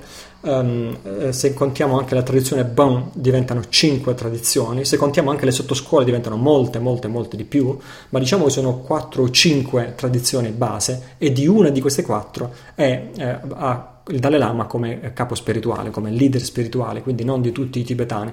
Si tratta di una delle 5 scuole che da molto tempo, da quello che per noi in Occidente chiamiamo il Medioevo, ha assunto anche ruoli di governo, di potere.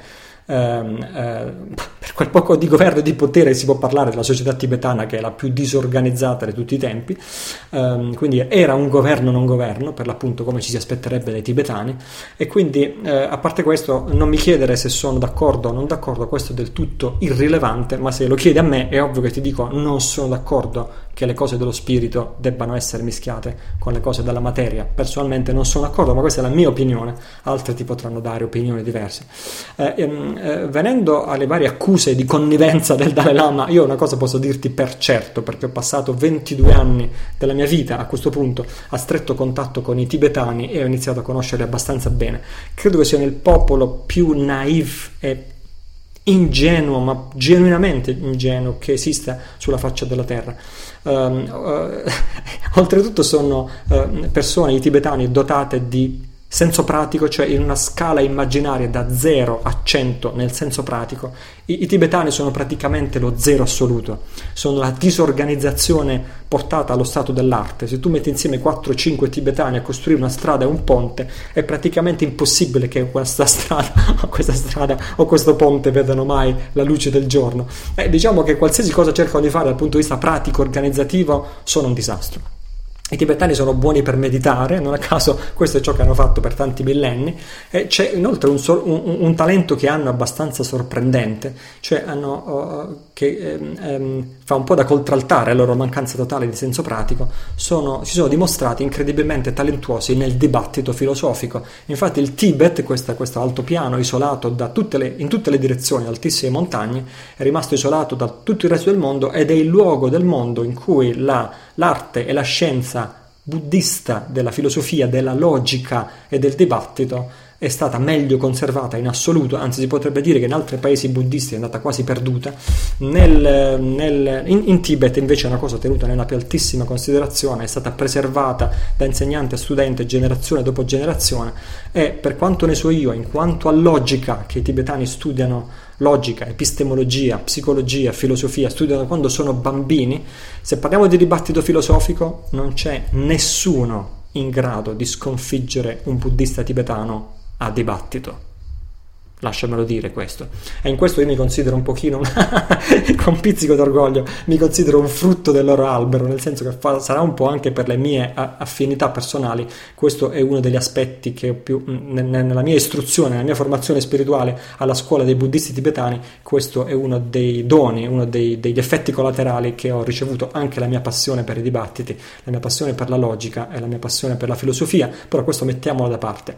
Tutto questo che abbiamo detto fino ad ora, per quanto riguarda l'assenza totale di senso pratico e la naivete, come si dice, la ingenuità, tutto lo stesso si applica al Dalai Lama, che con l'aggravante, diciamo così, aggravante nel momento in cui vuole farsi avanti con degli incarichi, diciamo così, mondani o di rappresentanza politica, quindi fra virgolette bonariamente la chiamo aggravante, con l'aggravante che è un monaco, quindi un monaco con una disciplina di vita particolare, una persona che non può mischiarsi a causa dei suoi voti monastici, che sono presi in Oriente molto più seriamente di quanto vengono presi in Occidente. A causa dei voti monastici non può invischiarsi con la vita materiale, non può invischiarsi col denaro, non può invischiarsi con lavoro, non può invischiarsi con persone dell'altro sesso, eccetera eccetera. C'è una serie di limitazioni. Anche nel modo di trattare gli altri, per esempio ha l'obbligo di trattare amici e nemici nello stesso modo, è uno dei voti monastici, e così via.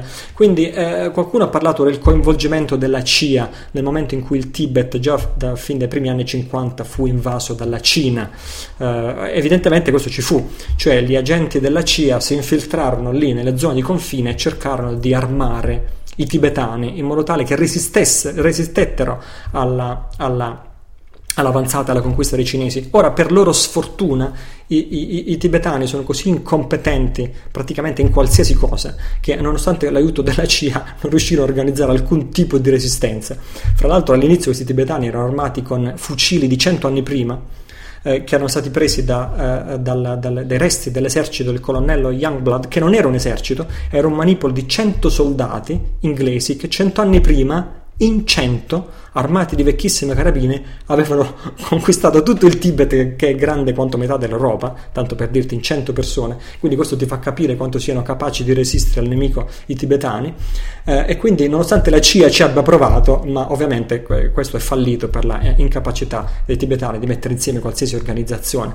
Quindi qualcuno dice: ma allora ha incontrato questi responsabili americani il Dalai Lama al tempo, incontrò gli inviati della Cina, della CIA? Sicuramente sì, o probabilmente sì, ma questo, per quanto mi riguarda, non fa nessuna differenza, perché a chi è che non ha stretto la mano il Dalai Lama? I cinesi avevano già ampiamente fatto stragi e carneficine di tibetani, avevano già invaso il Tibet, e il Dalai Lama, dopo questi fatti, strinse la mano perfino a Mao Zedong, fu convocato a Pechino, ci andò, gli strinse la mano e alla fine gli disse che in fondo era una bravissima persona, il presidente Mao, perché questa è l'etica del monaco. Il monaco deve vedere solo l'aspetto positivo e le virtù nelle persone e non soffermarsi sui difetti. E così molte persone sono scandalizzate quando, molti anni dopo, il Dalai Lama ha stretto la mano a George W. Bush e ha dichiarato: mamma mia, che brava persona che è il presidente Bush. E ovviamente la gente è rimasta esterrefatta, ma è rimasta esterrefatta perché non capisce come sono fatti i tibetani e non capisce la loro totale ingenuità e la loro totale incompetenza nelle cose del mondo. Ora, detto questo, quando passiamo dal folklore, passiamo alle dichiarazioni politiche, ovviamente le dichiarazioni politiche acquisiscono un peso enorme. Fra le dichiarazioni politiche del Dalai Lama ci sono dichiarazioni tipo: ma sì, in fondo gli americani hanno fatto bene a invadere l'Afghanistan o piuttosto che l'Iraq e così via, per ristabilire l'ordine, lo fanno con una buona motivazione di pace del mondo, no? Qualcuno ha... Fra l'altro bisogna vedere anche in quale occasione sono state fatte queste dichiarazioni, come sono state estorte con domande poste in maniera furbesca. Ripeto, abbiamo a che fare con una persona saggia da un punto di vista e ingenua, anzi estremamente ingenua da un altro punto di vista, e magari su questo adesso ci ritorno, come sia possibile. Bene, sulle dichiarazioni politiche è sempre possibile dire non sono d'accordo, no? Ma secondo me queste dichiarazioni politiche, come gli Stati Uniti possono aver fatto bene a invadere l'Afghanistan perché l'hanno fatto con una buona motivazione di tenere la pace del mondo, a parte che ovviamente non sono d'accordo se l'ha detto veramente, ma non fanno altro che rinforzare quello che dicevo prima, cioè la totale incompetenza di un monaco tibetano a esprimersi sulle faccende politiche del mondo. Quando si parla di buon cuore, sì; quando si parla di un mondo senza guerre, sì; quando si parla del primato, dell'amore, della compassione, siamo tutti d'accordo, ma se inizi a darmi giudizi di politica internazionale è ovvio che cadi inevitabilmente nell'errore, se non per non dire che ti ricopre di ridicolo quando persone vedono certe interviste. Allora alcuni domandano giustamente: ma com'è possibile ciò che io ho detto poco fa, cioè che una persona può essere l'estremo della saggezza in un ambito e può essere invece l'estremo dell'ingenuità in un altro ambito, la stessa persona? Ebbene, è possibile proprio in base a quello che ti spiegavo negli scorsi episodi, quando parliamo di assoluto e relativo. Ci sono due livelli di ogni cosa. In ogni cosa c'è un livello assoluto e un livello relativo. Il livello assoluto è l'ambito dello spirito, l'ambito della luce, l'ambito il luogo da cui noi veniamo prima di nascere, il luogo a cui noi ritorneremo dopo essere morti. Quello è l'ambito assoluto. In vita, quando siamo in vita, possiamo fare esperienza diretta di questo ambito assoluto attraverso la meditazione, quando nella nostra mente cessa il pensiero discorsivo. Qualcuno lo chiama dialogo interno. Quando riusciamo a annullarlo, a superarlo, accediamo a un livello della mente molto più profondo, molto più ampio, molto più elevato, in cui possiamo fare esperienza di questo livello assoluto, che è assoluto proprio perché non è occupato da concetti, i concetti della mente, i concetti dell'intelletto. E quindi da questo punto di vista, se ci si addestra, e il Dalai Lama si addestra a questo da quando era bambino, o meglio, secondo i buddisti tibetani che ci credono, si addestra in questo dalle vite precedenti, si può essere quindi estremamente competenti a livello assoluto, a livello della saggezza assoluta. Ma quando passiamo al livello della materia, a livello del relativo, tutto cambia. Se l'assoluto è l'ambito dello spirito, per così dire, il relativo è l'ambito della materia. Il relativo è l'ambito in cui ci troviamo fra il giorno della nostra nascita e il giorno della nostra morte, cioè con un corpo fisico, 5 sensi, emozioni, molte di queste emozioni perturbatrici, reazioni incontrollabili alle cose che non ci piacciono e così via. Il livello relativo è molto diverso dal livello assoluto. Qui a livello relativo non c'è la saggezza, ma ci sono tante conoscenze, plurale, tutte slegate e indipendenti l'una dall'altra. Nessuno può essere illuminato a livello relativo. Il mio maestro spirituale tibetano è capace di deformare la materia col pensiero, tanto per farti un esempio, però è incapace di mangiare con coltello e forchetta, perché lui mangia con le mani, è tibetano. Si può essere capaci, competenti in un settore e incompetenti in un altro, si può essere competenti in filosofia ed essere, anche nella vita, lasciamo perdere i monaci tibetani, noi altre persone qualunque, possiamo essere competenti in filosofia, possiamo essere incompetenti nell'ambito relazionale, essere dei bambini dal punto di vista emotivo, possiamo essere incapaci di costruire una relazione di coppia ed essere dei geni in matematica, possiamo essere grandi condottieri e poi possiamo avere delle incapacità assolutamente imbarazzanti. Siamo tutti incompleti. Questo è il relativo. Non esiste persona priva di difetti. Quando una persona che l'ammiri, più la conosci più ne scopre difetti, perché è impossibile non essere pieni di difetti nel relativo, perché il relativo è fatto di tante competenze diverse. Ora, chiudo la parentesi. Ho finito quello che volevo dire sul Dalai Lama. Spero di averti dato spunti di riflessione, anche se non te ne frega niente del Dalai Lama. Spero di aver dato spunti di riflessione per tutti e spero anche, fra l'altro, di aver dato un buon esempio di come si possa mantenere la fede o la fiducia e la devozione nel sentiero spirituale che si è scelto di seguire senza perdere il senso critico. Possiamo essere membri di una tradizione spirituale, possiamo essere membri onorevoli e onorati di una tradizione spirituale senza diventare stupidi, senza diventare bigotti e senza gettare alle ortiche il nostro senso critico, che è uno dei beni più preziosi che abbiamo in quanto esseri umani. Bene, questo per quanto riguarda il Dalai Lama. Vediamo chi altro ci ha scritto. Ha scritto Mark ha scritto più che altro non è una domanda, è una condivisione molto molto interessante rispetto a quello di cui parlavamo nell'episodio scorso, l'episodio 12, sull'unico segreto è di essere nullatenenti. Vediamo cosa ci scrive Mark. Confermo tutto quello che ha detto Italo e che ha detto l'avvocato di cui si parla nel podcast. Io sono libero poiché nullatenente. È vero, non mi possono toccare e ora vi metto a disposizione una cosa che ho scoperto in modo che chi è in difficoltà sappia e in modo che tutti possiate prendere le vostre informazioni. Il riassunto è che nell'ultima attività, economica ovviamente, di business, grazie al sistema perfetto che non ti tutela neanche un po', dopo aver fatto grossi acquisti di attrezzature, mi ritrovo con gli accordi aziendali non rispettati, i pagamenti che non arrivano più, fatalità. Dopo che io mi faccio valere al riguardo, quindi entro nella ruota del criceto di tutto quel mondo sconosciuto dei mancati pagamenti a banche finanziarie. Sì, parlo di coloro che mi hanno fatto firmare, sia la banca sia la finanziaria, una cambiale in bianco, spacciandola per una nuova procedura. A me risulta illegale e infatti oggi, guarda caso, ancora non l'hanno usata. Comunque, grazie a una persona conosciuta tempo fa, che conosce un pochino il sistema, cioè il sistema del nullatenente, mi era stato detto proprio nel momento in cui ero in quella ruota del criceto, prima di fare sciocchezze dalla disperazione, di utilizzare tutta la carta che mi inviavano in bagno, poiché come nullatenente non possono farmi una mazza, dice Mark, se non scrivermi. Ovviamente tutto ciò era in conflitto con le informazioni contenute nel mio cervello, ma poiché mi trovavo contro un muro, ho voluto provare ad ascoltarlo e con stupore non solo scopro che ha ragione, ma scopro pure un bel giochino, quello che molti che si gettano da un ponte non conoscono, e ora lo spiego con un esempio. Tu devi 10.000 euro alla banca o alla finanziaria, vai in crisi e non riesci a pagare. Iniziano insistentemente a chiamare e scrivere con il giochetto dei 5 giorni. Hai solo 5 giorni di tempo per... sperando che tu ti spaventi. Poi dicono che passano la pratica all'ufficio legale e dopo un po' di tempo inizi a scriverti il recupero crediti. Ti risulta? Ok. Cosa è successo in questo passaggio? Cioè, dice Mark, quando dalla banca inizia a contattarti un altro soggetto diverso che è un'agenzia di recupero crediti?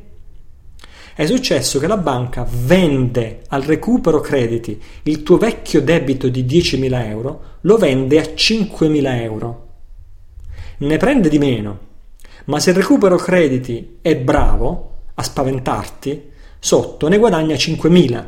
Se non ci riesce, a sua volta rivende a 2.500 euro a un altro recupero crediti, e questo spiega perché negli anni le aziende di recupero sono cambiate, mentre l'importo è lievitato a dismisura e così via. Altra cosa che non si sa è che tu in principio avevi firmato con la banca e nel momento in cui loro cedono il tuo credito, tu non hai più nulla che spartire con loro. Ecco perché l'unico omino che mi è venuto a suonare al campanello un giorno ha fatto il possibile per intascare un acconto, volendomi far fare una firma con loro per il rifinanziamento, certo, proprio la firma che gli manca.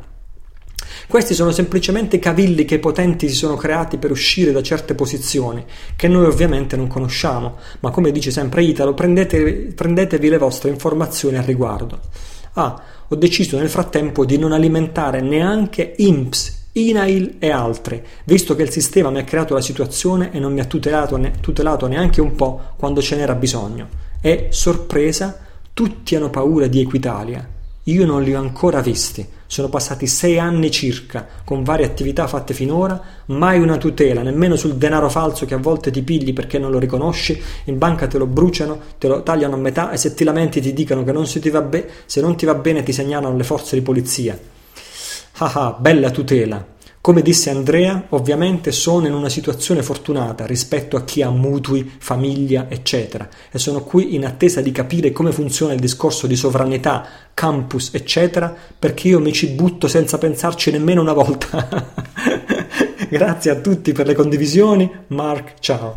Bene, Mark, grazie tantissime a te per questa condivisione. C'è veramente bisogno di condividere, di mettere in comune queste informazioni, e prego altri che siano sotto l'aggressione di questo sistema demente di mettere in comune anche le loro esperienze, così che si possa fare una banca dati di esperienze e di conoscenze. Questo è stato utilissimo, veramente grazie Mark a nome di tutti. Adesso voglio leggere così in ordine sparso un po' di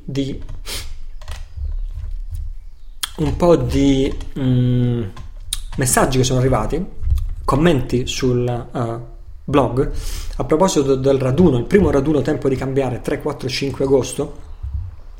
Alcuni hanno scritto il loro commento sul blog mettendo in comune e condividendo che verranno e perché verranno, hanno manifestato la loro adesione ancor prima dell'apertura delle iscrizioni, e questo ovviamente mi riempie di felicità. Quindi voglio leggere alcune di queste testimonianze di persone che parteciperanno al raduno del 3, 4, 5 agosto a Abano Terme. Eccole qui. Massimo: ciao Italo, per quanto riguarda l'incontro che si terrà il 3, 4, 5 agosto, io e la mia compagna Massimiliano, lo stesso Massimiliano che ci aveva parlato della sua compagna avvocato, e quindi siamo interessantissimi a tutte queste questioni di sovranità, e quindi Massimiliano, grazie per la tua partecipazione, sono ben felice che tu venga con la tua compagna. Verremo io e la mia compagna, il nostro figlio Emanuele. Sto informando Liliana, la mia compagna, che è avvocato, riguardo Ucadia, la supplicazione in Italia. Ci sono certamente una serie di argomenti da approfondire e precisazioni da fare, almeno secondo il suo parere. Fra l'altro lei ha fatto la tesi sul diritto internazionale, vedremo poi come procedere assieme. Detto questo, credo che sia meraviglioso il fatto che stiamo cercando di trovare una via d'uscita da questo sistema, cercando di generarne uno nuovo. Ancor più importante è il fatto che tu, Italo, stai facendo interessare molte persone alla meditazione, strumento potentissimo di conoscenza, senza comunque tralasciare la quotidianità, altrettanto importante. Al di là delle infinite sfaccettature della Matrix e degli esseri che ci vivono, è significativo il fatto che un gruppo molto numeroso di persone, ognuno col proprio parere e il proprio modo di esprimerlo, discuta sulla Matrix. È un'espansione di consapevolezza importante, al di là dei contenuti. Grazie Massimiliano, non vedo l'ora di conoscerti. La successiva è Chicca, che scrive: verrò, ho già avvisato tutti in famiglia, aspetto informazioni su come fare per la parte pratica. È semplice dire perché verrò, perché se siamo qui a questo punto c'è un motivo, stiamo spostando il mondo su un altro piano e ogni mano è necessaria. Ringrazio l'universo per avermi permesso di essere qui in questi tempi e anche a te, Italo, di aver fatto e fare la tua parte. Un abbraccio, Chicca. Grazie a te, Chicca, non vedo l'ora di conoscerti ad Abano Terme. Ancora Vittorio scrive: verrò perché, numero uno, non credo più ai partiti, numero due, perché sento profondamente di potermi fidare di un certo Italo Cillo, numero tre, perché sento che qui ci sono le condizioni per arrivare a soluzioni applicabili grazie a una comunità probabilmente unica e irripetibile, fatta di tante persone sincere, risvegliate ed eccezionali, che desiderano unire le forze e le menti per tirarsi e per tirare fuori più persone possibili dal più colossale degli inganni. Grazie Vittorio, non vedo l'ora di conoscerti di persona ad Abano Terme. Fulvio scrive: Italo, ci vediamo il 3, 4 e 5 agosto perché credo nel progetto e spero di essere un piccolo tassello che contribuirà a completare il puzzle. Cercherò di riempire l'auto di persone perlomeno curiose. A presto, dunque. Bene, ciao Fulvio, al piacere di rivederci, perché noi già ci conosciamo. Ciao Fulvio. Fabrizio: verrò per godere della vostra vicinanza, per condividere un'esperienza unica, per sentirmi parte del tutto, per vedere come qualcosa di virtuale si tramuti in tangibile. Semplicemente verrò perché è tempo di cambiare. Grazie Fabrizio, anch'io non vedo l'ora di vederti a Abano Terme. Ancora Daniel: Italo, verrò perché questo gruppo guarda nella stessa direzione, cancellare 2000 anni di inganno. È necessario un cambiamento massiccio ora. Le 3 E, Economy, Energy, Environment, sono interconnessi: economia, energia, ambiente. Grazie Daniel, non vedo l'ora di conoscerti ad Abano Terme. Pierpaolo Ragendra scrive: certo che ci sarò, il motivo semplice è attaccato a casa mia. Scherzo, la vedo come un'altra possibilità che l'esistenza mi dà di realizzare un progetto che mi sta molto a cuore. Bene Pierpaolo, non vedo l'ora di conoscerti. Flavio: Flavio scrive: come ho già scritto in alcuni messaggi post, io sono sotto attacco dal sistema e quindi ho le motivazioni giuste per non mancare all'appuntamento di Padova, però la domanda giusta alla quale devo rispondere è: vengo perché sono attaccato dal sistema oppure sono attaccato dal sistema perché devo venire?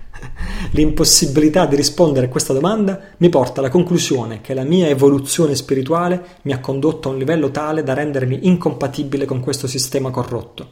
Qualunque gioco all'interno del sistema mi rende insofferente. Perfino se mi proponessero l'intero PIL del pianeta, rifiuterei con un profondo senso di disgusto. Quindi, forza Ucadia. Un abbraccio Flavio. Grazie Flavio, non vedo l'ora di rivederti, anche noi ci conosciamo da tanti anni, non vedo l'ora di rivederti ad Abano Terme. Rick: ci sarò perché forse questo è il modo giusto per realizzare insieme un sogno. Grazie Rick, un abbraccio grande, anche a te, ti conosco da tantissimi anni, ci rivediamo presto. Veramente ci sono due Rick qui, non so se tu sei tutti e due o se sono due Rick diversi. Ok, va bene. Daniela scrive: io ci sarò perché dopo tanti anni di lavoro su di me, di ricerca, di studio, ero arrivata a un punto di scoraggiamento e invece i tuoi interventi settimanali sono stati l'unica cosa, dopo il mio nipotino, che mi ha ridato la speranza, il sorriso, la grinta e la voglia di fare qualcosa per tutti noi. Grazie, grazie a te Daniela, non vedo l'ora di conoscerti personalmente ad Abano Terme. Marco Ferraro Oh, siccome tu ti firmi con nome e cognome, io ti dico nome e cognome. Date e luogo confermate? Io e mia moglie Chiara ci organizziamo per esserci, è troppo importante per mancare questa occasione. Grazie, un caloroso saluto. Marco caro, anch'io non vedo l'ora di rivederti a Padova, spero presto. Ciao Marco e ciao Chiara. Arcobaleno, che prima si firmava Raffaella, adesso è passata ad Arcobaleno. Ciao, io verrò perché mi avete ridato la vita e non posso far altro che amarvi.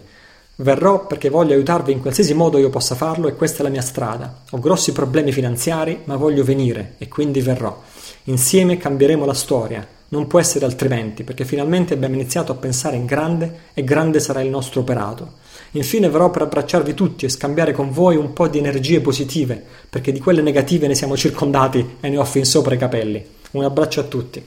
Benissimo, Arcobaleno, Raffaella, non vedo l'ora di conoscerti di persona ad Abano Terme.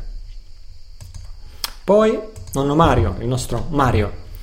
Ad Abano ci sarò, perché voglio vedervi tutti negli occhi, stringervi la mano e sentire una scossa elettrica, la scossa della determinazione e della consapevolezza di voler attuare, tutti insieme, progetti pratici e spirituali per dare una svolta immediata al pianeta in cui viviamo, verso l'armonia e la pace con tutta la creazione.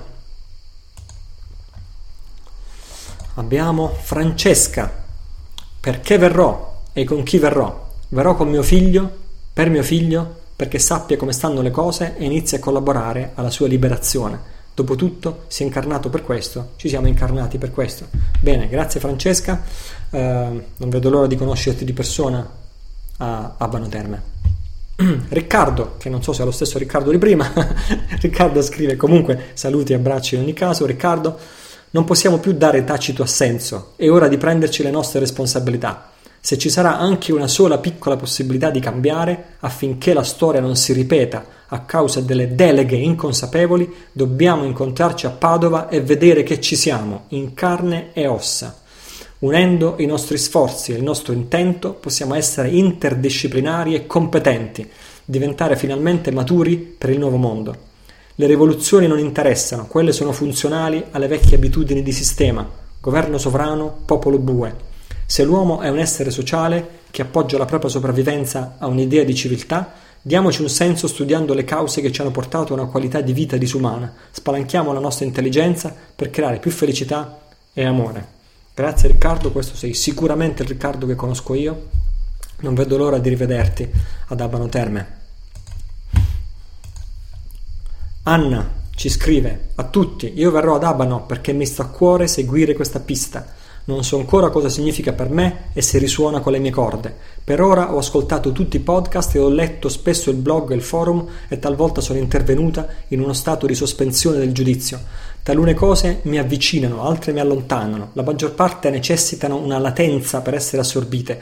Aspettando che una posizione più chiara si forma in me, desidero per quanto posso esserci. Inoltre verrò ad Abano per incontrarvi. Comunicare virtualmente è un'ottima possibilità, ma io mi rendo conto della situazione solo toccandola con mano. Mi sa che verrò sola perché quando ancora mi debbo fare un'idea prevale in me il randagismo. Spesso mi è successo che le persone che amo avessero molte idee precise, eccetera, eccetera. Dunque preferisco dare prima l'attenzione, nonostante le apparenze. Va bene, ok. Un abbraccio grande Anna, anch'io non vedo l'ora di conoscerti di persona ad Abano Terme. Grazie per esserci. Ancora, Adriano. Caro Italo, verrò con la mia compagna al convegno di Abano Terme, ma noi dormiremo a casa di amici.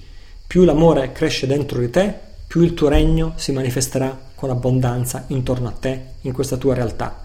Più si manifesta, più diventerai illimitato, più l'amore cresce dentro di te, più il tuo regno si manifesterà con abbondanza intorno a te e in questa tua realtà. Più si manifesta, più diventerai illimitato, eccetera. Grazie Adriano per queste nobili osservazioni, sono felice e non vedo l'ora di incontrarti di persona e conoscerti ad Abano Terme. Nirupa, ancora una volta grazie Italo.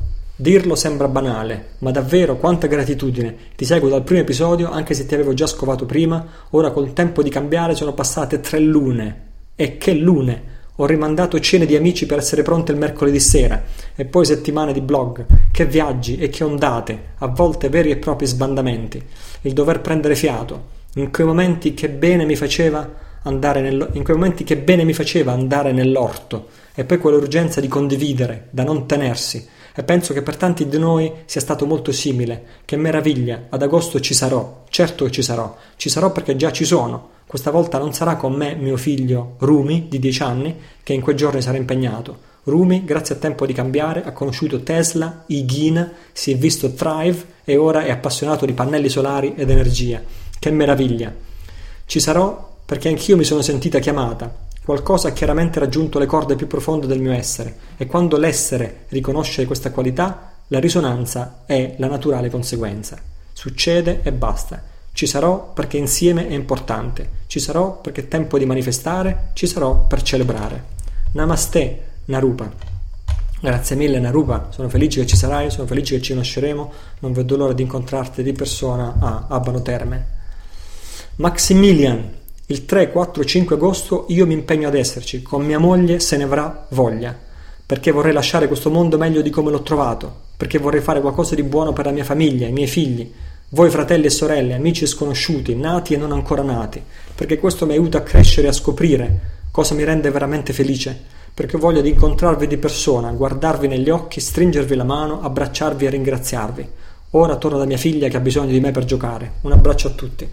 Grazie Maximilian, sono felice e onorato che ci sarai anche tu con noi e non vedo l'ora di conoscerti di persona ad Abano Terme, 3-4-5 agosto 2012. Ok. Infine, grazie veramente a tutti questi amici, questi sono alcuni dei tanti che hanno manifestato la loro partecipazione, spero veramente di vedervi in tantissimi ad Abano Terme, ma c'è ancora spazio per una domanda finale che viene da Flavio, che è lo stesso Flavio che ha detto che comunque ci sarà. Dice: Italo, con il 12° episodio dobbiamo fare davvero una torsione mentale e capovolgere tutti i nostri parametri esistenziali, non avrei mai sperato tanto, quindi azzeriamo e ripartiamo. Tu hai detto che si genera denaro con l'energia degli uomini, ogni volta che un gruppo fa un'attività per la collettività si genera denaro. Poi qui scende un po' in approfondimenti riguardo l'aspetto valutario, ma questo dobbiamo rimandarlo per questo momento, perché gli approfondimenti sono ancora in corso di svolgimento. E poi dice Flavio, quando l'attuale sistema sarà sostituito da un unico cielo e circoleranno solo monete Ucadia, la cosa funzionerà. Me la vedo davvero difficile con qualunque approccio di transizione. In pratica Flavio giustamente formula un possibile dubbio nel fatto che persone, no, una nuova valuta sconosciuta potrebbero non accettarla. Io ho avuto delle idee molto interessanti a questo proposito, ma insomma ne potremo parlare in seguito. A questo punto, dice Flavio, lancio un'ipotesi di microaree di sperimentazione. Secondo me l'unico modo per applicare questo modello per la fase transitoria è quello di una comunità autosufficiente tipo Damanur. Quando si è sviluppata l'esperienza, ma soprattutto si è visto come applicare il modello in scala ridotta, si può divulgare in scala mondiale.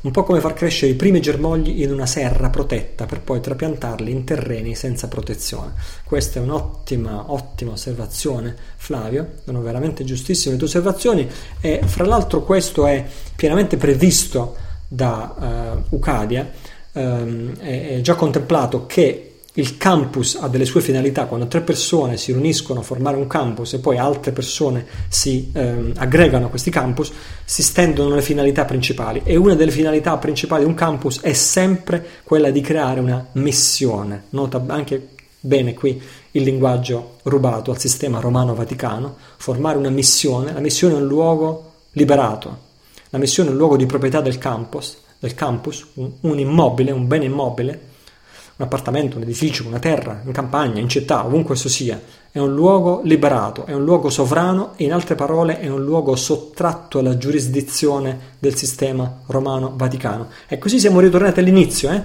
Nella prima puntata, nel primo episodio di questo podcast si diceva che questo Drake aveva scoperto un sistema tale per cui si può prendere una terra recintata e decretarne la, sovranità rispetto a qualsiasi altro potere temporale, rispetto a qualsiasi altra giurisdizione nazionale e così via. E quindi siamo tornati esattamente a quel sogno del primo episodio, che non è più un sogno ma è un progetto concretamente realizzabile. Quindi questa missione avrà il compito di lavorare a livello locale, di dare il buon esempio, di aiutare la popolazione e così via. Poi tu dici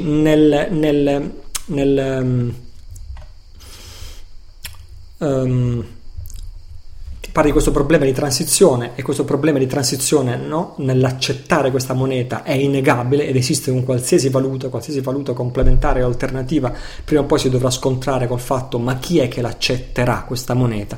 Allora l'idea è la seguente: le idee ce le abbiamo, l'idea dell'attività, l'idea che le risorse, l'energia, cioè la valuta, nasce dall'attività dei gruppi o dei campus. E per il resto l'idea è la seguente: a parte il discorso del giocare a scacchi, si fa una mossa alla volta, l'idea è che persone altamente dedicate, altamente motivate, persone che ci credono, persone che hanno completato un percorso di sovranità personale e si uniscono a formare un percorso di sovranità collettive, si riuniranno insieme e così potranno e dovranno affrontare i problemi che sorgeranno uno dopo l'altro, man mano che sorgeranno. E se queste persone sono dedite, se queste persone sono impegnate riguardo a questa visione, se queste persone sono entusiaste, sanno quello che stanno facendo, i problemi verranno individuati e i problemi verranno risolti. La grande differenza con questa visione è che chiunque si troverà ad affrontare il sistema, o meglio a creare un sistema nuovo, senza aspettare di affrontare o che cade il vecchio, queste persone non saranno mai più sole. Queste persone non saranno mai più sole, saranno sempre tutte sotto un unico cielo, saranno sempre riunite sotto un'unica visione, un'unica comunità. Questa è l'idea. E non ho dubbio che ce la faremo. Bene, questa è la conclusione di questo 13° episodio. Ancora una volta, la cosa più importante: facciamo in modo che lo sbocco e il coronamento di tutto quello che abbiamo fatto in queste 3 lune, come diceva Nirupa, queste 3 lune, lo sbocco e il coronamento sia conoscerci, guardarci negli occhi, incontrarci di persona e decidere qual è il primo passo. Perché i passi si decidono ogni volta, come quando si gioca a scacchi, un passo alla volta. Incontriamoci e facciamolo insieme, questo primo passo. È importantissimo. www.tempodicambiare.it/raduno è la pagina a cui aspetto anche tu faccia la tua iscrizione, così che possa bloccare la tua partecipazione, fermare la tua stanza prima che sia troppo tardi, perché è il mio augurio e mia speranza che tutte le stanze disponibili finiscano a un certo punto, perché riusciamo a riempire la struttura. Tempodicambiare.it è il luogo dove trovi archivate tutte le puntate di questo podcast. Passaparola, se ti sembra che sia meritevole gli argomenti di cui stiamo discutendo. Siamo qui perché è tempo di cambiare, e siamo qui perché da soli non possiamo fare niente, ma insieme, gli uni con gli altri, possiamo ispirarci a migliorare noi stessi e il mondo. Spero di vedere la tua iscrizione al raduno del 3-4-5 agosto ad Abano Terme, da qui alla prossima puntata. Ciao da Italo, alla prossima, ciao ciao.